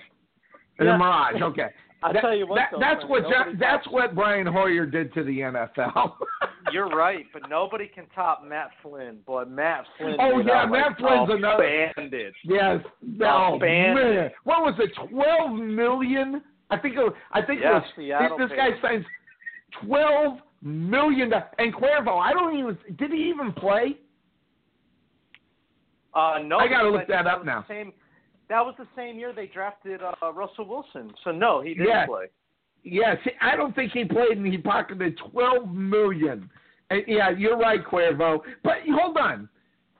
I would I would say Matt Flynn might be better than Brian Hoyer. But still, he made out like a bandit. Oh man, I don't know about that, but that's a tough one. Hoyer or Flynn? Oh God, I'll put That's that up on my Facebook, Cuervo. I'll put that up on my Facebook. Who who is better? Make a poll out of now, it. now, Make a poll you, out now, of it. Now, not? just to let you know, just to let you know, all the one, it, it's gonna, it, they're gonna pick Matt Flynn. I'm gonna tell you the reason why. Matt Flynn is from Tyler, Texas, so it, you know, it, it, at least the locals around here will probably pick Matt Matt Floyd or Matt Flynn. Mhm. You're So, probably right. uh, but- hold on. Now, I got I got it here. Let me hit this button right here. Pro football. Here it is. All right. This is when he went to Seattle. All right, twelve million dollars. So just so that you know, twelve million. Got this. Uh, three games he played in. No starts. Was five of nine for sixty-eight yards. I want to tell you right now, the guy made out like a bandit. No touchdowns, by the way, and no rushing yards either. So there you go. Twelve wow. million. Twelve Yeah. million. It's a good gig if you can get it, man. That's all. It, it definitely is. It definitely is. but you know, yeah, I think uh, you know. I don't even know where Brian Hoyer's going to be. Uh, there's a lot. By the way, there's a lot of things that we didn't talk about as we get, you know, as we're in over over. Um, one of them, Revis Island closed its gates. Cuervo, do you believe it? He sure did. Or will the part will will the will the island open up again? Do you, I, do you think he's done now? Yeah, I think he's done. I mean, he bar- he I don't think he can get I the money he- to play for the pain. No, I think I think he he has too much pride to be a guy that takes like a, a minimum a minimum deal to play for a team that's that's on a championship level or anything like that. I, I don't see him doing that. I think he's done. Yeah, I I I think I think he is done. I you know even last even la- the last year, but uh, the the Saints grabbing grabbing up uh, Shane Vereen. You know, not any big story, right, Cuervo? Nothing. You know, I, am I missing No, something I mean, on that? He'll be he'll be a third down guy. You know, with the with the spe- with the uh, suspension of Mark Ingram. You know that that that's part of why they signed him.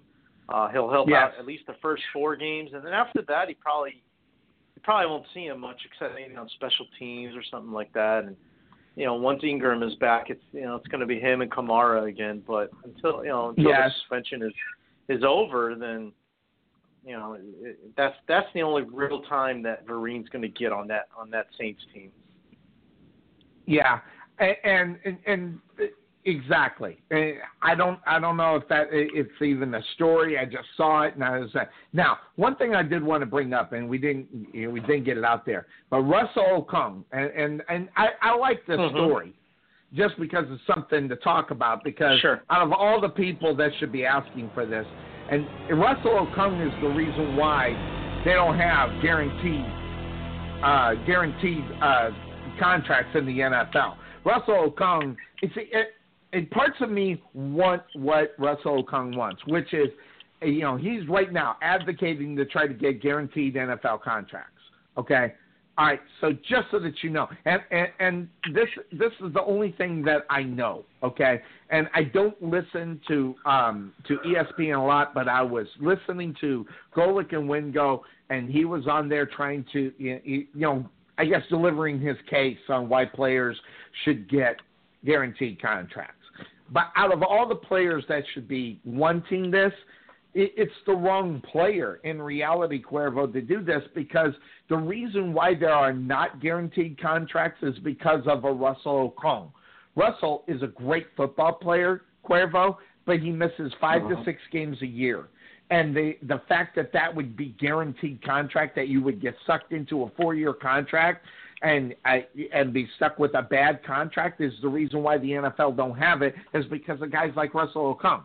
I'm not saying that Russell is bad or a bad player or anything, but this this is the reason why. It is because of injuries, and it also, and folks think I'm crazy when I say it, but I'm right. Okay, the insurance that these football teams have got to pay if they go to guaranteed contract, it's going to push insurance premiums up uh, incredible higher than they already are because gu- guys they just don't football teams just don't hand these players over the money. It's the insurance companies Cuervo and that money is usually based upon you know a an insurance policy that they have. And th- those policies will go up and up and up if it comes this way. It's the reason why the NFL don't have it. Yeah, no, and and and I mean, you know, we saw the first one this off season with Kirk Cousins, but I mean, other than that, yeah, I mean, you know, we've seen little to no. You know, speaking of Darrelle Revis, he got a contract with no guaranteed money uh, Yep. down in Tampa Bay for the the one season that he played in Tampa. So, you know, I'm not sure just, how much money. I remember we covered that on our show. Do you remember how much he ended up with that year? The the base Because- salary, I think it was. I want to say it was like. Um, It was the league minimum. was it like seven or eight? It was like, nah, was it was it that little? I thought he, I thought it was like seven or eight mil, but it was like no guaranteed money. I can't remember, but Well, see, here's I mean- what I thought it was, and of course, you know, I've taken so many shots ahead. I'm lucky to remember. I thought it was the league minimum. Then he was on a um, performance uh, a performance contract, to where if he Well, hit certain numbers, is what he paid. and that's why there was no money. Uh, that is that's why there was no guaranteed money. Yeah, the only guarantee was the league minimum. If I'm not if I'm not mis- if I'm not mistaken about it, because you you can't play in the NFL without getting a league minimum. That's something that the uh, Players Association set up. It don't matter what contract. It's got to be for that at least that amount because it, it, the Players Association wouldn't allow. Um, the fact that he uh, he was extremely underpaid, and but I just don't remember. We'll do that. We'll do some research and find out what his numbers were and what he got paid, and I'll try to remember to do that this week. Find out what it was. So, um, Well, that I'm looking it up right uh, now, Sonny. Let me see if I can find it. Yeah, I'll try and find you it find right it really now. quick. And what I'll do, uh, and what what's, uh, I'll let you do that. I, I want to hop into this one last thing. Is is about a um, a judge has denied the NFL investigators' request into a, a, the concussion. What what's going on there? Just to let you know, uh, lawyers representing the NFL um, estimated that there were many many payouts from con- the concussion uh, uh, settlement and everything else. Um, with a, it, they say it's going to top 1.4 billion dollars as far as that's concerned. Uh, 400 million dollar jump because thousands of players are now filing claims. Well, yeah, you know th- this is interesting because the the problem with that is is that we knew, at least I knew, when this whole thing was going forward with this thing, the number of players that were going to file to be a part of this thing, it, it's going to drive that number up, and there was no way that they were going to get a right settlement on it.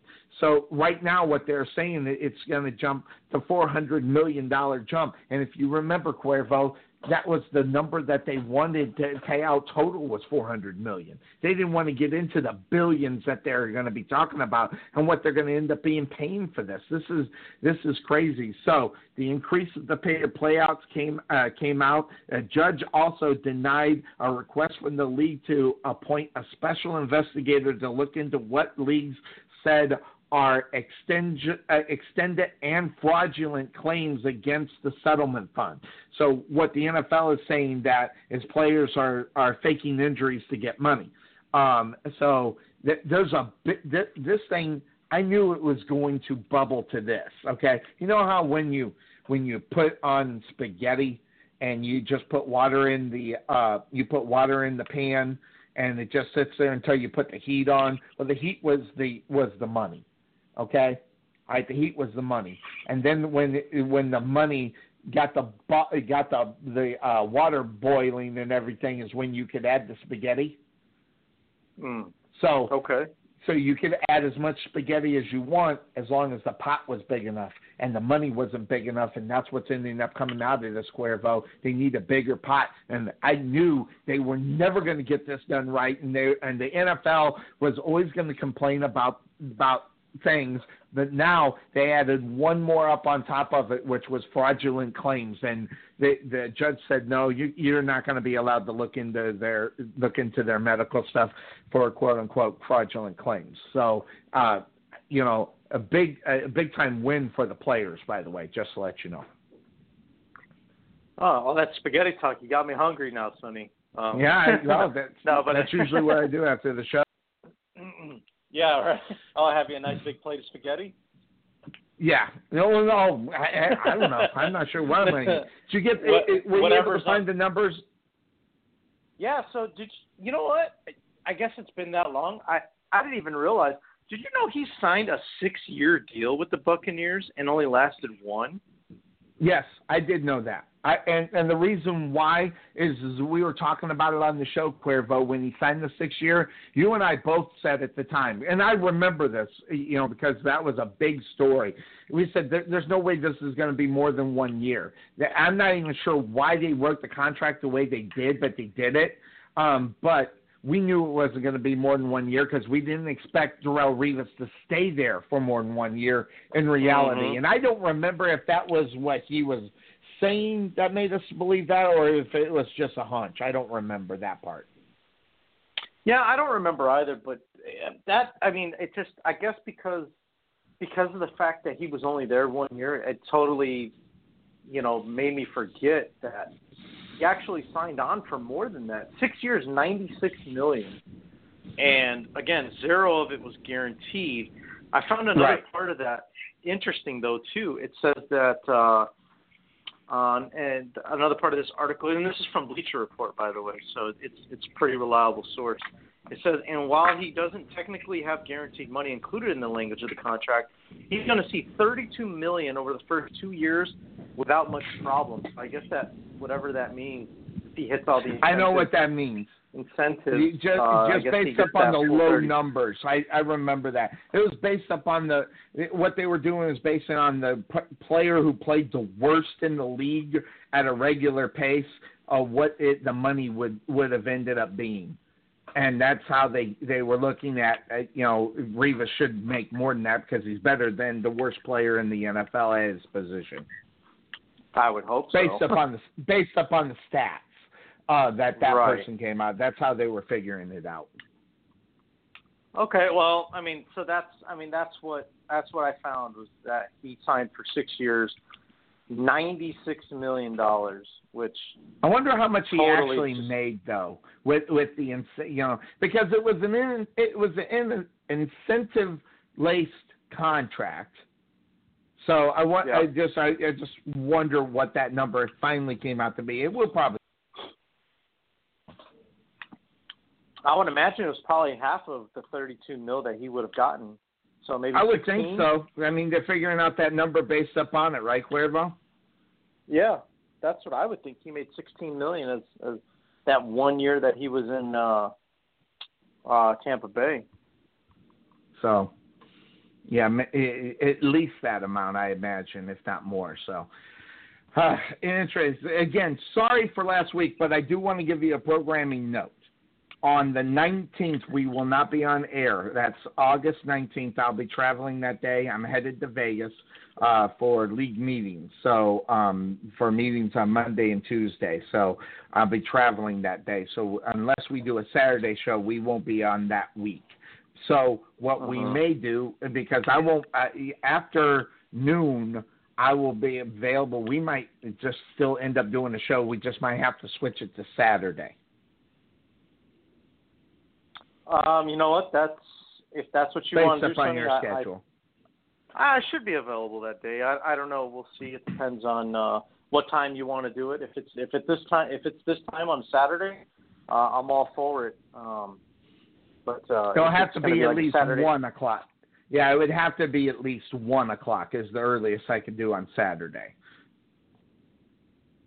Okay. Okay. Well, Which I mean, I'm sure we can make it Comes work. to eleven o'clock your time, so Yeah, that that's fine.